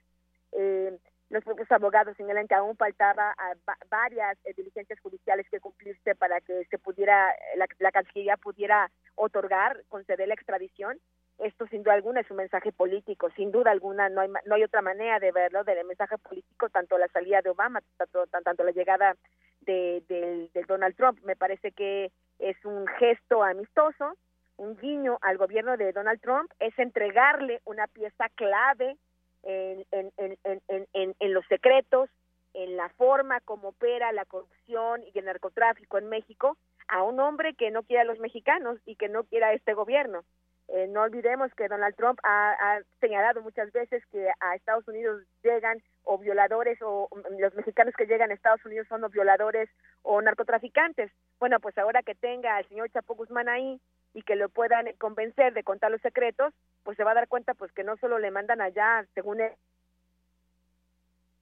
bueno, eh, Anabel, nos decías, y en esos momentos también me están informando que ya se declara el Chapo Guzmán no culpable allá en los Estados Unidos, pero sin duda esto que nos platica es muy interesante porque el Chapo sabe mucho sobre el tema del narcotráfico en México y de pronto uno se pregunta, pues estos eh, manejos, esta parte legal también, en donde pues haberlo extraditado a Estados Unidos, pues eh, suponemos también es investigar, indagar más sobre el, el tema del narcotráfico en México México cómo funciona este importante cártel que ha sido, pues durante muchos años, un cártel que ha reinado en nuestro país y que ha llevado mucha droga a los Estados Unidos. Bueno, ahí creo que perdimos a, la periodista Anabel Hernández. Bueno, pues eh, sí, efectivamente, ya me informan que se ha declarado no culpable. Y habíamos hablado también de su defensa de su defensa legal que tenía varios varios abogados y que incluso entre ellos se contraponen algunas situaciones. Y mm, yo le decía también a Anabel varias preguntas son las que quedan al aire porque no solamente hay que leer la extradición como tal y eh, este seguimiento a la justicia sino también lo que pueda haber en los términos de conocer más y de pues el momento político también que se vive. Anabel, retomamos la comunicación. Me decían que eh, ya se declara no culpable Joaquín El Chapo Guzmán. Y, esto era absolutamente previsible. No conozco ningún capo eh, mexicano que haya sido extraditado a Estados Unidos que en la primera audiencia se declare culpable. ¿Qué es lo que sigue en materia, en, materia judicial en Estados Unidos para poder dar una idea al auditorio? Eh, el, Chapo Guzmán tiene este expediente abierto en la Corte de Distrito Este, ahí en Nueva York, tiene más de tiene 17 cargos penales en este abultado expediente que tiene. Lo están acusando de todas eh, las supuestas operaciones, presuntas operaciones de, tráfico de droga, de las cuales se le imputan, entre 1980 y 2014, miles y miles y miles de toneladas de cocaína, de eh, marihuana, de heroína y otro tipo de drogas eh, de eh, supuestamente eh, traficadas por el Chapo Guzmán y el cártel de Sinaloa de México a Estados Unidos. Además de esto, yo he escuchado desde el año pasado de algunos abogados expertos, tú sabes, la audiencia sabe que hay otras cortes en, en, Estados Unidos que tienen expedientes abiertos contra el Chapo Guzmán. algunos de estos abogados prevén que em, la Corte, por ejemplo, de, de California, la Corte de, Texas, la Corte de Arizona, las demás cortes que tienen cargos contra él, que son en total cinco más, además de la de, la, de, la de Nueva York, eh, puedan hacer un maxi proceso en Nueva York, es decir, que le, que le adjunten todas las acusaciones penales, penales que hay en su contra ahí en Nueva York y se, se lleve realmente un maxi proceso histórico nunca antes visto contra un contra un capo de la mafia, en este caso Joaquín Guzmán lo era. Eh, tú, tú recordarás, el auditorio recordará que es considerado por la DEA como el narcotraficante más poderoso del mundo. Además de esto, ¿qué es lo que sigue? Bueno, el, Chapo Guzmán se declara inocente. Eh, sin duda alguna, ya de haber algún tipo de presión, de negociación con él para que trate de, flexibilizarse, trate de contar sus historias, trate de encontrar eh, justamente la información, de compartir la información de las operaciones del cártel, de los socios en México y en Estados Unidos, de eh, operaciones de lavado de dinero, eh, etcétera, etcétera, a cambio de tratar de ofrecerle una condena menor. Y me parece que en esto va a estar el jaloneo durante varios meses, semanas o meses, hasta que puedan llegar ellos a un acuerdo y eh, el Chapo Guzmán entonces se declararía culpable, ya con un acuerdo previo con la Fiscalía, de que a cambio de que él coopere, dando información, le darían una, una, una condena menor, pero esto, ah, por supuesto... Y que no hay pena de muerte, ¿no? Como se había mencionado. Bueno, no, de todas maneras, la pena de muerte no es aplicable a Chapo Guzmán por el tratado de extradición. Así es. Eso es eh, de, antemano, eso está totalmente descartado. Lo que él tratará es no, no, no, que no, que no lo condenen a 30, 40 años de prisión, que es más o menos lo que le, corresponde, lo que le correspondería tan solo por los cargos en Nueva York. eso significaría una pena prácticamente de por vida, si contamos que el Chapo Guzmán tiene un poco más de 60 años. Así es. Bueno, pues Anabel Hernández, un gusto como siempre platicar contigo. Hasta luego, gracias. Hasta luego, buenas tardes, periodista de la revista Proceso, especialista en temas de narcotráfico. Prisma RU.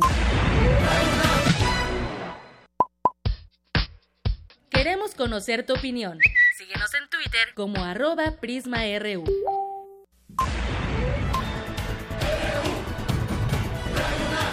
Prisma RU.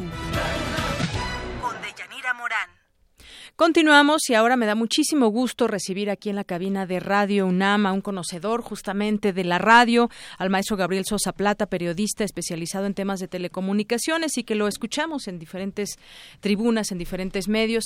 Es un gusto tenerte aquí, Gabriel Sosa Plata.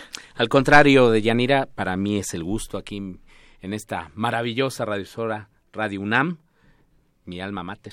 Así es. No la radiosora, ¿verdad? Pues la universidad. claro, claro, de muchos de nosotros. Gabriel, pues ahora vas a presentar el próximo lunes Días de Radio, Historias de la Radio en México, un libro que tiene bastantes páginas y de verdad que sí lo leí. Mira, todos los, los, los, eh, los las anotaciones que hice a lo largo de él. Ah, Pero pues es un... Espero haya sido para bien esas anotaciones. Para muy bien.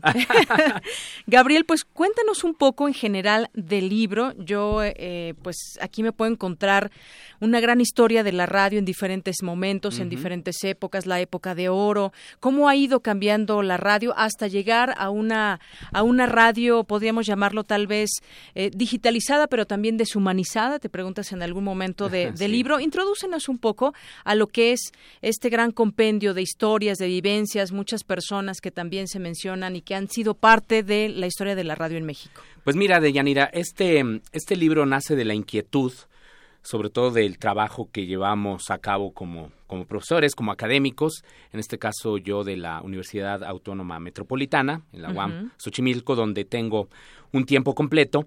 Y, y como tú sabes, eh, eh, este medio, no obstante que es maravilloso y que sigue siendo muy poderoso instrumento de comunicación, sigue siendo muy poco estudiado.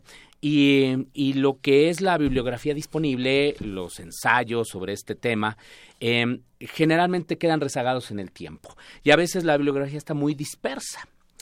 Y a mí se me ocurrió platicarlo con un querido compañero también de la de la, de la UAM, Jerónimo Repol, mi inquietud de hacer un texto que fuera eh, pues una recopilación de varios textos que a su vez yo había publicado ya en, en otros, en otros libros colectivos, en algunos periódicos, incluso en algunas revistas académicas, que reflejara pues parte de la de lo que es la rica historia de la radio, pero que pero que es decir, que fuera un texto amable, pero que no perdiera el rigor académico. Claro. Sí, con el fin de no solo llegar a los, a los estudiantes o a los profesionales del medio, sino también para el público en general y conocieran pues de, de en, un texto que recopilara estas historias pues parte de como te decía de estas de estas historias de la radio. El libro eh, se divide fundamentalmente en cuatro partes.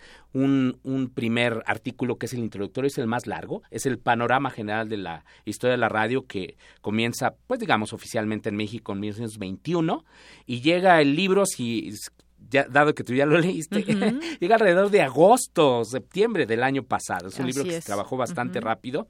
Hay una segunda parte que es de historias de radiodifusoras. No son necesariamente las más emblemáticas, sino pues son algunas historias de radiodifusoras. Ahorita si quieres platicamos de ellas. Sí, sí. Este, hay una tercera parte que se refiere a algunas historias de programas representativos o bien de situaciones de la radio, importantes, interesantes, algunas muy polémicas. Y hay una última parte que es historias de tecnología, en la que particularmente abordo el tema de la evolución de la radio de la AM y el nacimiento de la, de la FM en México. Así es, esto es como se divide el libro, pero entrando ya, digamos, un poquito más a los detalles, pues eh, sin duda la radio sigue siendo ese medio de trascendencia en todos nosotros, pese a que mucho se ha dicho que va a desaparecer y que tiende a desaparecer y muchas otras cosas, pero está ahí presente.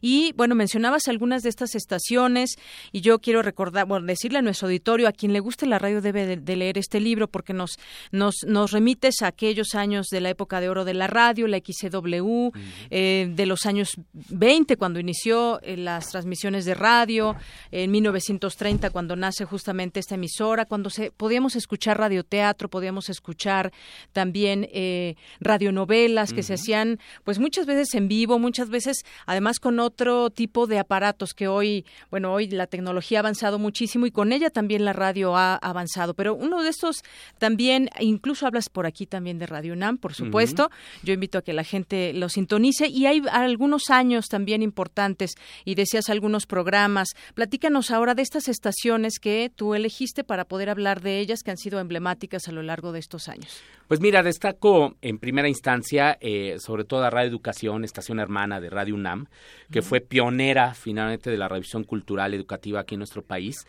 y que naciera en noviembre de, de 1924.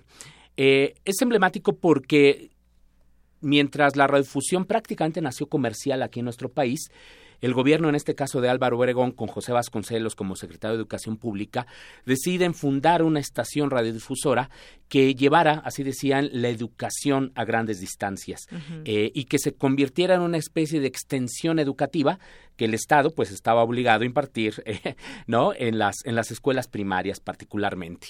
Em, la primera directora, que no era directora, era como la jefa de la Oficina Cultural Radio Telefónica, fue una mujer, María Luisa Ross, que era una mujer pues intelectual en, eh, en su tiempo, eh, en donde pues imagínate las, las mujeres en aquellos años todavía ni siquiera tenían la posibilidad de ejercer sus derechos ciudadanos, no tenían derecho al voto, y sin embargo fue, eh, no obstante este contexto político, ella nombrada como, como responsable de la estación radiodifusora, y, y pues bueno, es muy interesante después toda la historia que, que se da, sobre todo en estos primeros años. En fin, ese es uno, uno de los pasajes ahí interesantes. Otra radiodifusora que, que mm, consideré importante es la XCX. Es una emisora que llegó a ser eh, una de las eh, que más transmite, con una, poten con una potencia muy elevada, eh, de las más importantes que llegó a, a, existir aquí en México e incluso en América Latina. se dice que durante sus inicios, esta revisora fue obra de Alonso Sordo Noriega, uno de los locutores más afamados de la historia de la revisión en México, pero a partir de una eh, investigación que yo hice en el Archivo General de la Nación, encontré con que Pemex, Petróleos Mexicanos, en realidad nunca se desprendió de esta radiodifusora y, y, le hizo la vida de cuadritos a Alonso Sordo Noriega. La XX se caracterizó sobre todo por impulsar el periodismo radiofónico, eso hay que destacarlo, y allí estuvieron figuras, por ejemplo, como Paco Malgesto o, o, bien el propio eh, Jacobo Saludowski. Allí hicieron sus pininos, ¿no? Que también una parte dedicas al, al, hombre de la radio también, a, como periodista, a Jacobo Saludowski. Sí, sobre todo eso ya en la última etapa en la que él, él estuvo en la radio, en el grupo Radio Centro, eh, después de su salida de Televisa. Entonces es cuando conocimos otra faceta de, de ¿no? Porque lo conocemos como un periodista eh, muy oficialista, apegado al poder, al poder presidencialista que tuvimos durante varias décadas, eh, pero cuando él entra a la radio, ahí de, en una de las estaciones de Francisco Aguirre, tuvo una enorme libertad para hacer periodismo. Entonces supimos de ese. Y el público volteó a escucharlo. Sí, por supuesto. Eh, a mí me, yo recupero parte de, de, de una historia que a él eh, pues finalmente le tocó vivir en, en, ese en ese momento 2005-2006 que es cuando se aprueba esto que se en su momento se llamó la ley Televisa. Jacobo Zabludovsky no obstante que trabajó durante micrófonos años se declaró en contra de eso totalmente en contra no muy significativo también esa parte de, de la historia. Y otra más muy rápido por ejemplo Rock 101 no sí sí una historia emblemática digamos eh, juvenil que ahora Ah, lo interesante es de que parte de estos personajes que hicieron la radio, pues se encuentran algunos de ellos solo en Internet, ¿no? Como Luis Gerardo Salas. O la propia Carmen Aristegui. Exactamente. Por ejemplo, ¿no? Oye, liguémonos a este tema. Regresa Carmen Aristegui ahora a través de Internet. Tú fuiste el ombudsman en su momento. Tuviste un, pues, momentos muy difíciles cuando también sale del aire y parte de lo que, de la importancia, y aquí lo ligo con esto, de la importancia de tener un, un defensor de las audiencias, como en su momento fue y que desafortunadamente, pues dijeron, bueno, ¿estás del lado de ella o de quién? Y bueno, era simplemente estar del lado de las audiencias que quería esa información veraz sobre, sobre el tema. Sí, eh, en el libro pues recuperamos justo dos textos, dos artículos eh, que, que escribí a propósito del, de la salida de Carmen Aristegui. De hecho, hay un, en el, también en el primer artículo, en el introductorio, hay un, hay un pasaje que habla sobre la censura en la radio, que le hemos vivido en distintos momentos. Eh, y que ha llevado a la expulsión de diversos comunicadores o periodistas. Algunos de ellos regresan, en fin, se institucionalizan o se fusionan pues con los intereses particularmente empresariales, eh, pero, pero narra esa parte, digamos, obscura que también hemos tenido de la radio. Eh, incluso hay un capítulo que, que, se refiere a la radio en la era del presidencialismo o del partido único, en la que incluso con documentos oficiales, claro. O sea, se volcaba la industria radiofónica y obviamente las estaciones que pertenecían sí, los empresarios de la radio era como hacia pues, utilizamos de voceros a nuestras exactamente como una extensión, digamos, del propio gobierno y así funcionaron durante muchos años. No significa esto que no se hayan hecho durante todos estos años también programas de una enorme calidad y con una enorme influencia cultural, en fin. Bueno, regresando al tema a Aristegui, sí hay se, se relata lo que yo como defensor de las audiencias y que pues habla de la complejidad que llega a tener esta figura. Eh, en efecto, yo, yo cuando me tocó enfrentar esta situación, eh, analicé muy bien el caso y yo lo que vi fue una situación de censura indirecta a Carmen Aristegui. Y al mismo tiempo, eh, pues yo tenía que ponerme del lado de las audiencias. Digo, ¿por qué? ¿Qué es el defensor de las audiencias? Pues justo quién está a favor de los intereses de las audiencias. Y las audiencias Como la lo voz que de las audiencias, precisamente. Lo que vieron las audiencias es de que le quitaron un programa que, que estaba funcionando y que les parecía que la oferta que tenía esta estación de radio, Noticias MBS, no era lo suficientemente plural y diversa. Y por lo tanto, pues se molestaron, escribieron al ombudsman, en fin, pero el ombudsman no tiene posibilidades de recontratar, ¿no? Así es. Entonces, hasta ahí, se quedaron con algunas recomendaciones, pero pues nada más, ¿no? No significa que me haya ido muy mal eh, ahí en la Defensoría. No, hubo muchas otras cosas muy positivas que se resolvieron afortunadamente a favor de las audiencias. Claro. Eh, Gabriel Sosa Plata, pues muchos temas que se nos quedarán pendientes. Está el tema de las radios indigenistas, por ejemplo. Está eh, también citas aquí la radio de AM, cómo ha logrado sobrevivir pese a muchas cosas y la modernidad y la tecnología, que la única que ha salido de, del aire es Radio 13 y que pues solita se bajó, ¿no? Como claro. que se fue hacia abajo. Y, por cierto, violando los derechos de las audiencias, porque nunca les avisaron nos vamos a salir. Sí, sí, no hubo nadie que dijera, ya nos bajamos a internet solamente y se repite o se está transmitiendo música.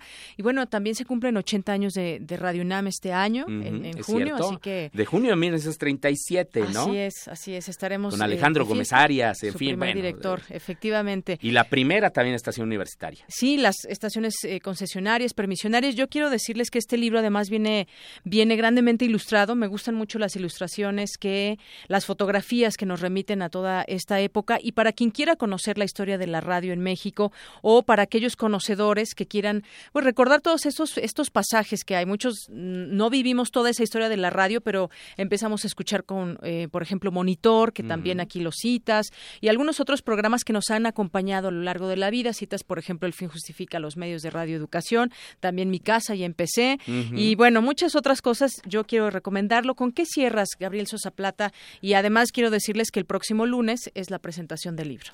Eh, pues yo cierro eh, en el sentido de que la radio sigue siendo un instrumento de comunicación muy poderoso, de que eh, siguen existiendo infinidad de comunidades de nuestro país que sigue siendo el medio de información más importante. Inmediato. Exactamente, inmediato, versátil, dinámico, en el que encuentran una enorme pluralidad y diversidad a diferencia pues de otros medios. Claro, también lo tienen con acceso a internet, pero hay que ver la problemática ahora que hemos estado escuchando algunas eh, algunos servicios en streaming que constantemente se están cortando. En fin, la radio no tiene esos, esas dificultades. Y está habiendo un cambio muy, importante. Digamos, está digitalizando. Ya varios grupos radiofónicos y varias emisoras están transmitiendo con tecnología digital. Hay actualmente un proceso de licitación de frecuencias de radio y hay muchos empresarios y muchos particulares interesados en seguir haciendo radio. Así es de que mm, yo, yo diría de que más bien viene un buen momento para la radio y que estamos viviendo justamente esa transición. Muy bien. Bueno, invítanos a tu presentación. Ah, bueno, pues muchas gracias. pues muy cordialmente invitados, queridos radioescuchas de Radio UNAM, el próximo lunes a las 5 de la tarde, ahí en el Museo de la Ciudad de México, presentarán este, este libro en el que participo, participo, por cierto, en coautoría en algunos textos con Alberto Esquivel, Perla Olivia Rodríguez, Felipe León López. Presenta este libro la periodista Carmen Aristegui, eh, una querida colega académica de la Universidad Beatriz Solís, muy reconocida también por sus investigaciones a la radio, y su servidor. Allá vamos a estar, como les decía, 5 de la tarde en el Museo de la Ciudad de México. La entrada es gratuita. Muy bien, pues por allá nos vemos. La radio sobrevive, vive y seguirá, seguirá viviendo. Así es. Por siempre. Por siempre. Yo diría que por siempre. Sí, yo también. Coincido contigo. Gabriel Sosa Plata, muchas gracias. No, muchas gracias a ustedes por esta entrevista. ¿Dónde te encontramos? Al equipo, por favor. Ah, bueno, en Twitter, arroba telecom y medios. Y también en Facebook, ahí estoy como Gabriel Sosa Plata. Muy bien. Muchas gracias, Gabriel. Al contrario, ustedes, muchas gracias. Hasta luego. Bueno, vámonos ahora con nuestra querida Dulce Wet, que nos tiene su sección de Melomanía RU.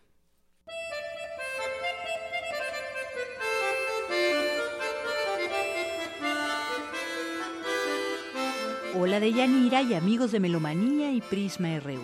Los saludamos desde nuestra discoteca Joaquín Gutiérrez Heras.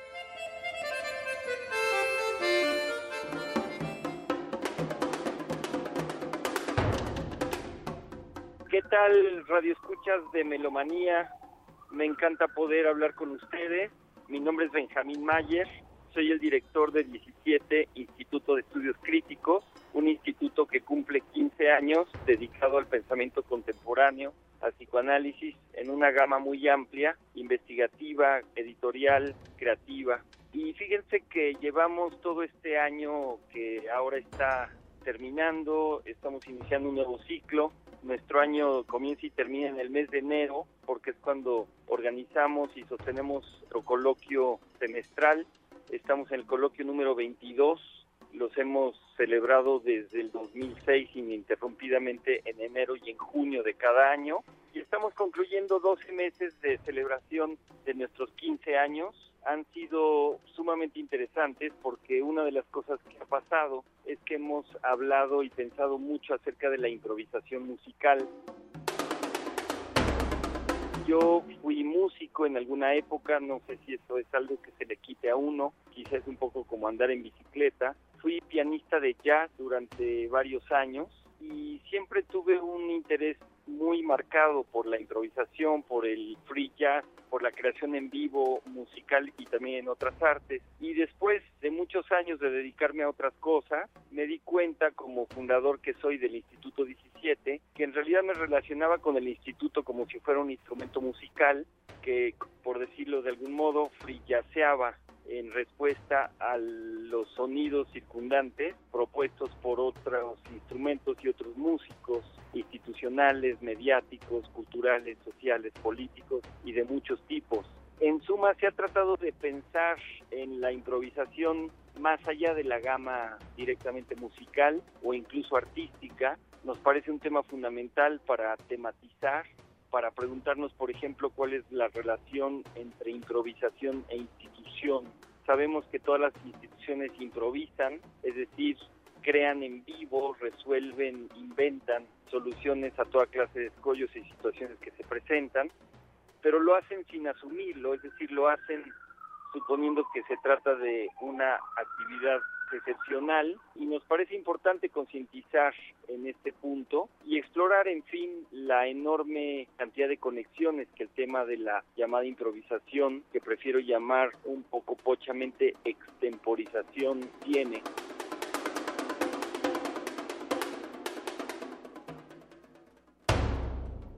Los quiero invitar muy entusiastamente a un evento extraordinario que tendremos mañana sábado 21 de enero a las seis y media de la tarde en la Plaza de la Danza en el Centro Nacional de las Artes de la Ciudad de México, donde nos las hemos ingeniado para reunir a 15 bateristas, 15 bateristas que bajo la dirección de Julio Estrada trabajarán una pieza de creación en vivo. Julio Estrada, ustedes lo conocen, es un músico extraordinariamente importante en México, multipremiado, recientemente recibió una medalla en Bellas Artes, una entre muchas que ha recibido. Es un músico absolutamente de vanguardia que tuvo una formación privilegiada con algunos de los compositores y creadores musicales más importantes del siglo XX a nivel internacional y quien después derribó todo ese aparato cuando se enfrentó con la necesidad de crear una propuesta musical en respuesta al fallecimiento de su padre y se reinventó radicalmente como músico y es realmente alguien a quien vale la pena seguir, seguramente buena parte de ustedes lo conoce. Y entonces, pues es un enorme experimento, es una fiesta conceptual y también musical, insisto, que dará término como si de una especie de gran explosión se tratara fuegos pirotécnicos al término de estos 12 meses de reflexión sobre la improvisación.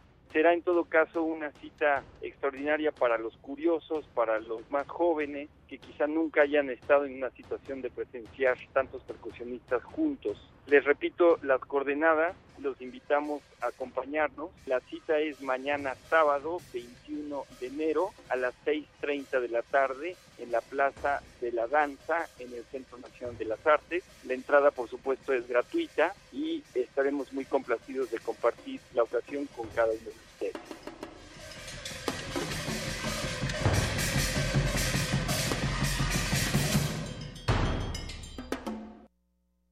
Prisma RU.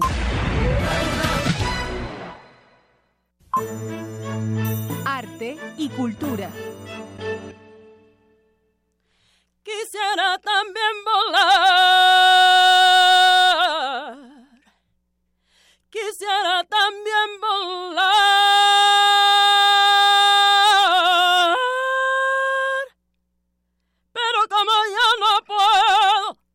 Me pongo a llorar.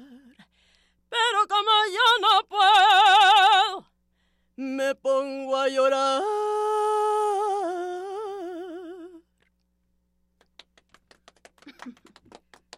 Bienvenida a la cantante Itamara. Preséntanos. Así es, hasta tengo la piel chinita y yo creo que también los que nos están escuchando se les enchinó la piel, como se dice coloquialmente. Desde Puerto Escondido, Oaxaca, hoy en esta cabina nos visita Alejandra Robles La Morena. Alejandra, bienvenida. Buenas tardes, muchas gracias por la invitación. Buenas tardes, eh, ya lo escuchamos, en tu música reflejas la cultura, tradición, la herencia afro, afromestiza eh, que corre por tus venas y sobre todo las, las raíces de nuestro país.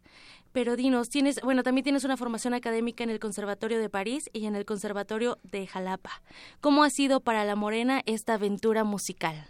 Mm, preciosa. Ha sido un aprendizaje ya desde hace 15 años que bueno, que hace 15 años empecé a cantar en festivales culturales, pero bueno, en realidad estudiando ya llevo más tiempo picando piedra y ha sido un aprendizaje, ¿no? Me he mantenido firme con mi fe en alto, creyendo que se puede, creyendo que es posible, derribando las piedras que uno encuentra en el camino y yo creo que cuando uno hace el trabajo de manera honesta y con amor, yo creo que todo florece y es lo que pasa ahora este 2 de febrero que me voy a presentar en el lunario es eh, mi primer lunario. Antes estuve dos, dos anteriores, pero solo como invitada de la señora Susana Zabaleta.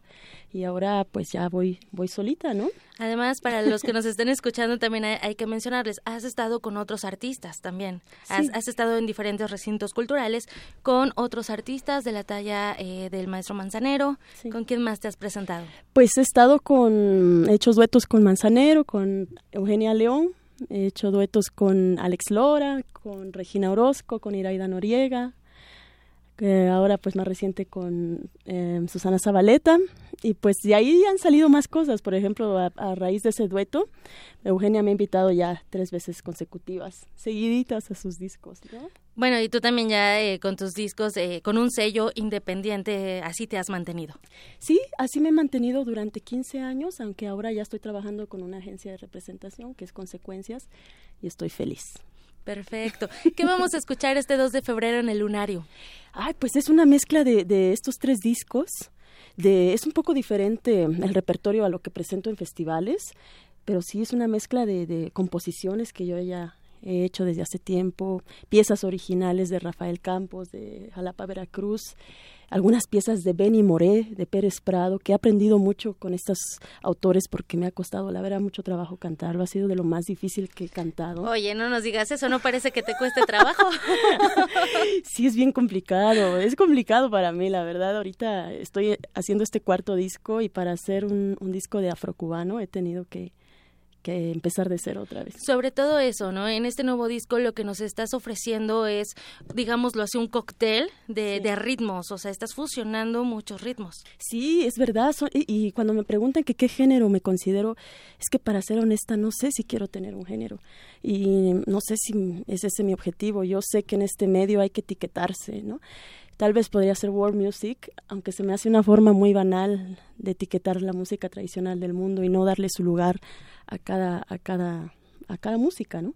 Este, no me interesa, ¿no? Si me preguntan, pues no, si igual si me buscan en las tiendas, pues estaré en world music, ¿no?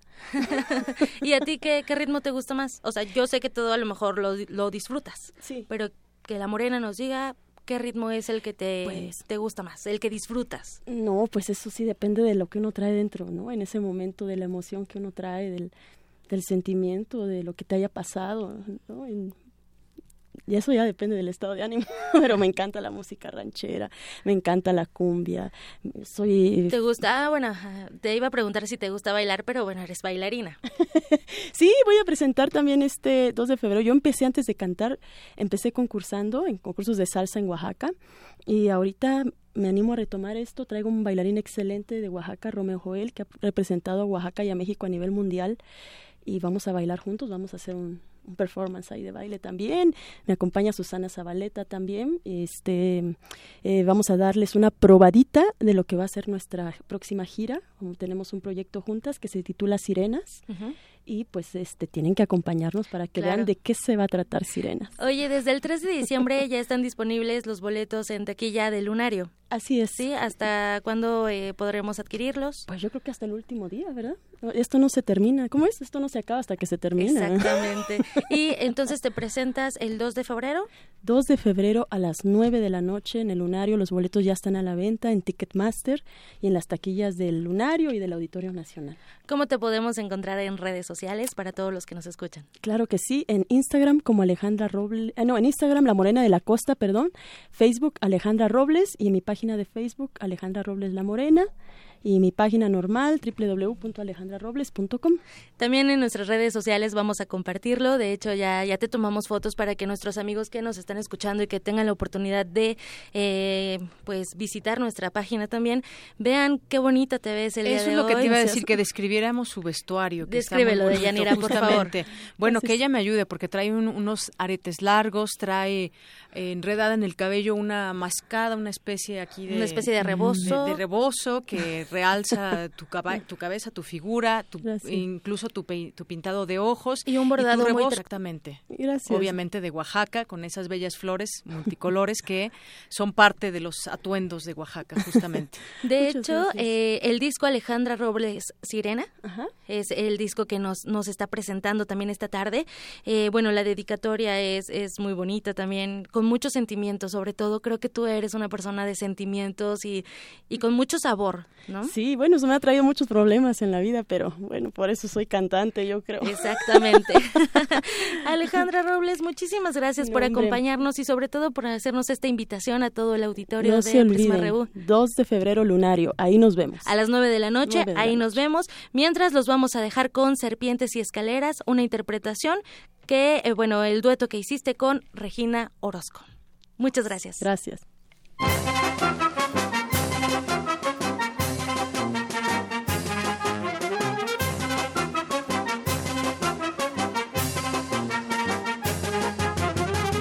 Soy muy valiente, a mí las serpientes de veras siempre me han causado miedo, prefiero las escaleras. Aunque yo soy muy valiente, a mí las serpientes de veras siempre me han causado miedo, prefiero las escaleras. Pues hay víboras que no matan, pero si envenenan gente de la forma en que delatan de manera tan hiriente. Y aunque víbora y serpientes son muy distintas cosas, Ay, para el chisme caliente, entre más largas, más ponzoñosas. serpiente.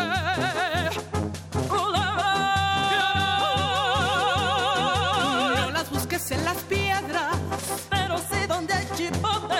debajo de algún jerengue, de algún argüente o de algún borlote. Prisma RU. Zarpazo RU. Vámonos a los deportes con mi compañero Isaí Morales. ¿Qué tal, Isaí? Muy buenas tardes. ¿Qué tal, Deyanira? Pues ya para despedir la semana, empezamos con este zarpazo. El Club Universidad Nacional espera un duelo intenso este sábado cuando enfrenten a los Panzas Verdes de León. El mediocampista universitario Javier Cortés consideró que el juego será intenso y dinámico. Nos enfocamos en hacer este, una nueva historia en este torneo, que, que cambiar las cosas, hacer las cosas un poco mejor de, de visita, jugando así con intensidad, este, con mucha confianza y, y todos apoyándonos, el equipo va a salir adelante de visita. Además, el universitario refirió que a pesar de las ausencias en cada uno de los equipos, como Matías Britos y Nicolás Castillo con Pumas y Diego Naboretti con León, cada conjunto tiene elementos para suplirlos y en el caso del equipo, hay jugadores que pueden ocupar lugares en juegos importantes. La verdad que ese es un, un buen jugador que, que, que va a dar este, el 100% de, de, su capacidad. Nos, ha demostrado también que, viene con muchas ganas de hacer buenas cosas aquí en Pumas, pero bueno, también todos este, sabemos que tenemos compañeros que, pueden hacer bien ese trabajo. Ahorita estamos trabajando eso a ver este, a, quién pueden ahí, pero bueno, la verdad que, que aquí todos somos importantes, ¿no? nadie va a ser indispensable. Hay compañeros que tienen esa capacidad para, para poder enfrentar este, este sábado este partido. La verdad que es algo que, que nos tiene también con mucha confianza, el, el arroparlos bien nosotros, el, el saber que, que, ellos también están sintiendo la, la playera de Pumas como uno. Este, es, algo, es algo muy padre porque mientras ve, vengan a sumar, vengan a ayudar al equipo para hacer muy buenas cosas, eso nos tiene muy, muy contentos a todos. Y pasando a otra información, las Chivas del Guadalajara confirmaron el partido amistoso que sostendrán contra el cuadro argentino Boca Juniors el próximo 2 de febrero. El partido se llevará a cabo en el Estadio Chivas. Habla José Luis Higuera, director general del grupo OmniLife Chivas. Esta copa nace con la idea de realmente establecer un nivel futbolístico. Nosotros estamos buscando que, Chivas demuestre con, yo te diría hoy, de los mejores planteles de América Latina, de toda América, eh, un, partido a muerte. No hay dinero de por medio en términos de contrato. Esto es a todo nada. Fue algo que, que quiero decir lo que costó su trabajo, pero al final aceptó Boca, aceptamos nosotros. El que gana se lleva el premio y el que pierde se regresa a su casa con las manos vacías. Por su parte, Lucas Labat, director general de Boca Juniors, agradeció la programación del encuentro. Para nosotros va a ser un, un muy lindo encuentro eh, contra un rival que por lo que estuve viendo en las estadísticas tenemos siete partidos, por ahora estamos igualados en puntos y es una, un muy buen comienzo este, de esta primera edición para, para jugar este partido con todo, ¿no? De Yanira, nada más para recordar, ambos equipos se han enfrentado en siete ocasiones, cinco en partidos amistosos y dos en Copa Libertadores, donde se dio la goleada histórica que el Guadalajara le dio a los argentinos cuatro goles a cero. De Yanira, hasta aquí la información. Gracias, Isaí. Buenas tardes. Buenas buen tardes, buen fin de semana.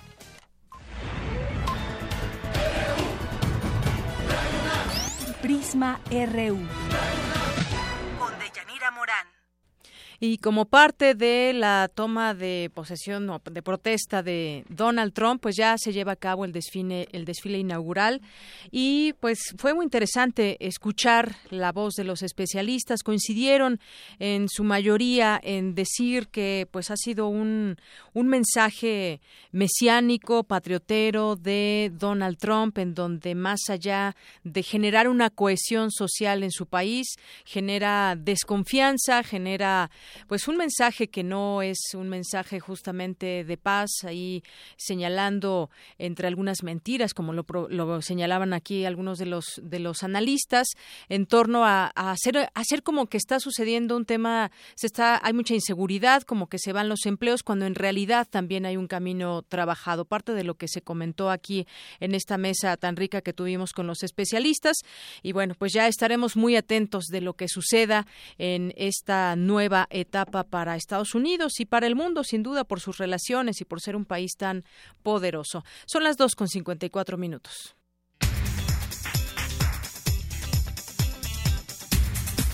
Nos vamos al resumen final con Dulce García. Dulce, buenas tardes. Así es, Deyanira, buenas tardes a ti al auditorio de Prisma RU. La Comisión Estatal de los Derechos Humanos de Michoacán avaló la implementación de los operativos preventivos en las escuelas conocidos como mochilas seguras. Sin embargo, el organismo pidió que se informe previamente tanto a los directivos, profesores, padres de familia y estudiantes. El gobernador de Veracruz, Miguel Ángel Yunes, dio a conocer que ya se presentó ante la Fiscalía General de ese estado la denuncia en contra de los exgobernadores Fidel Herrera Beltrán y Javier Duarte Ochoa, así como en contra de los exsecretarios de Salud y directores administrativos por el caso de los medicamentos presuntamente apócrifos. El Instituto Nacional de Migración informó que 91 cubanos fueron deportados de México. Los extranjeros llegaron a Chiapas en diferentes fechas con el propósito de obtener un oficio de salida que les permitiera transitar libremente por territorio mexicano para llegar a los Estados Unidos.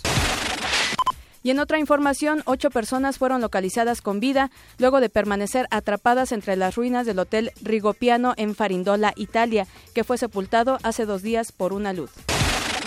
Es la información de Yanira. Buenas tardes. Gracias, Dulce. Buenas tardes. Es viernes y está con nosotros José Luis Tula. Tú las traes, tú las pones, tú las tocas, tú las recomiendas, tú las dices. Adelante, José Luis Tula, ¿cómo estás? Buenas tardes.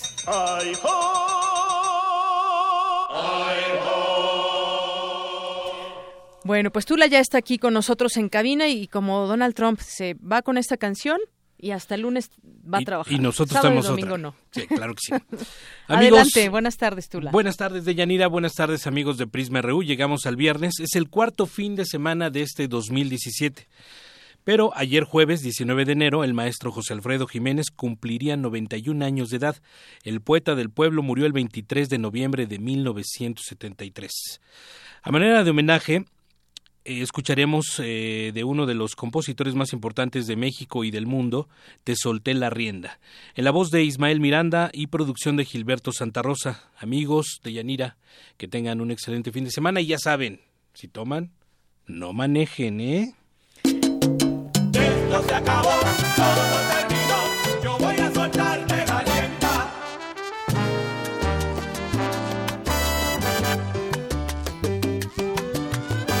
Me acabó la fuerza de mi mano izquierda.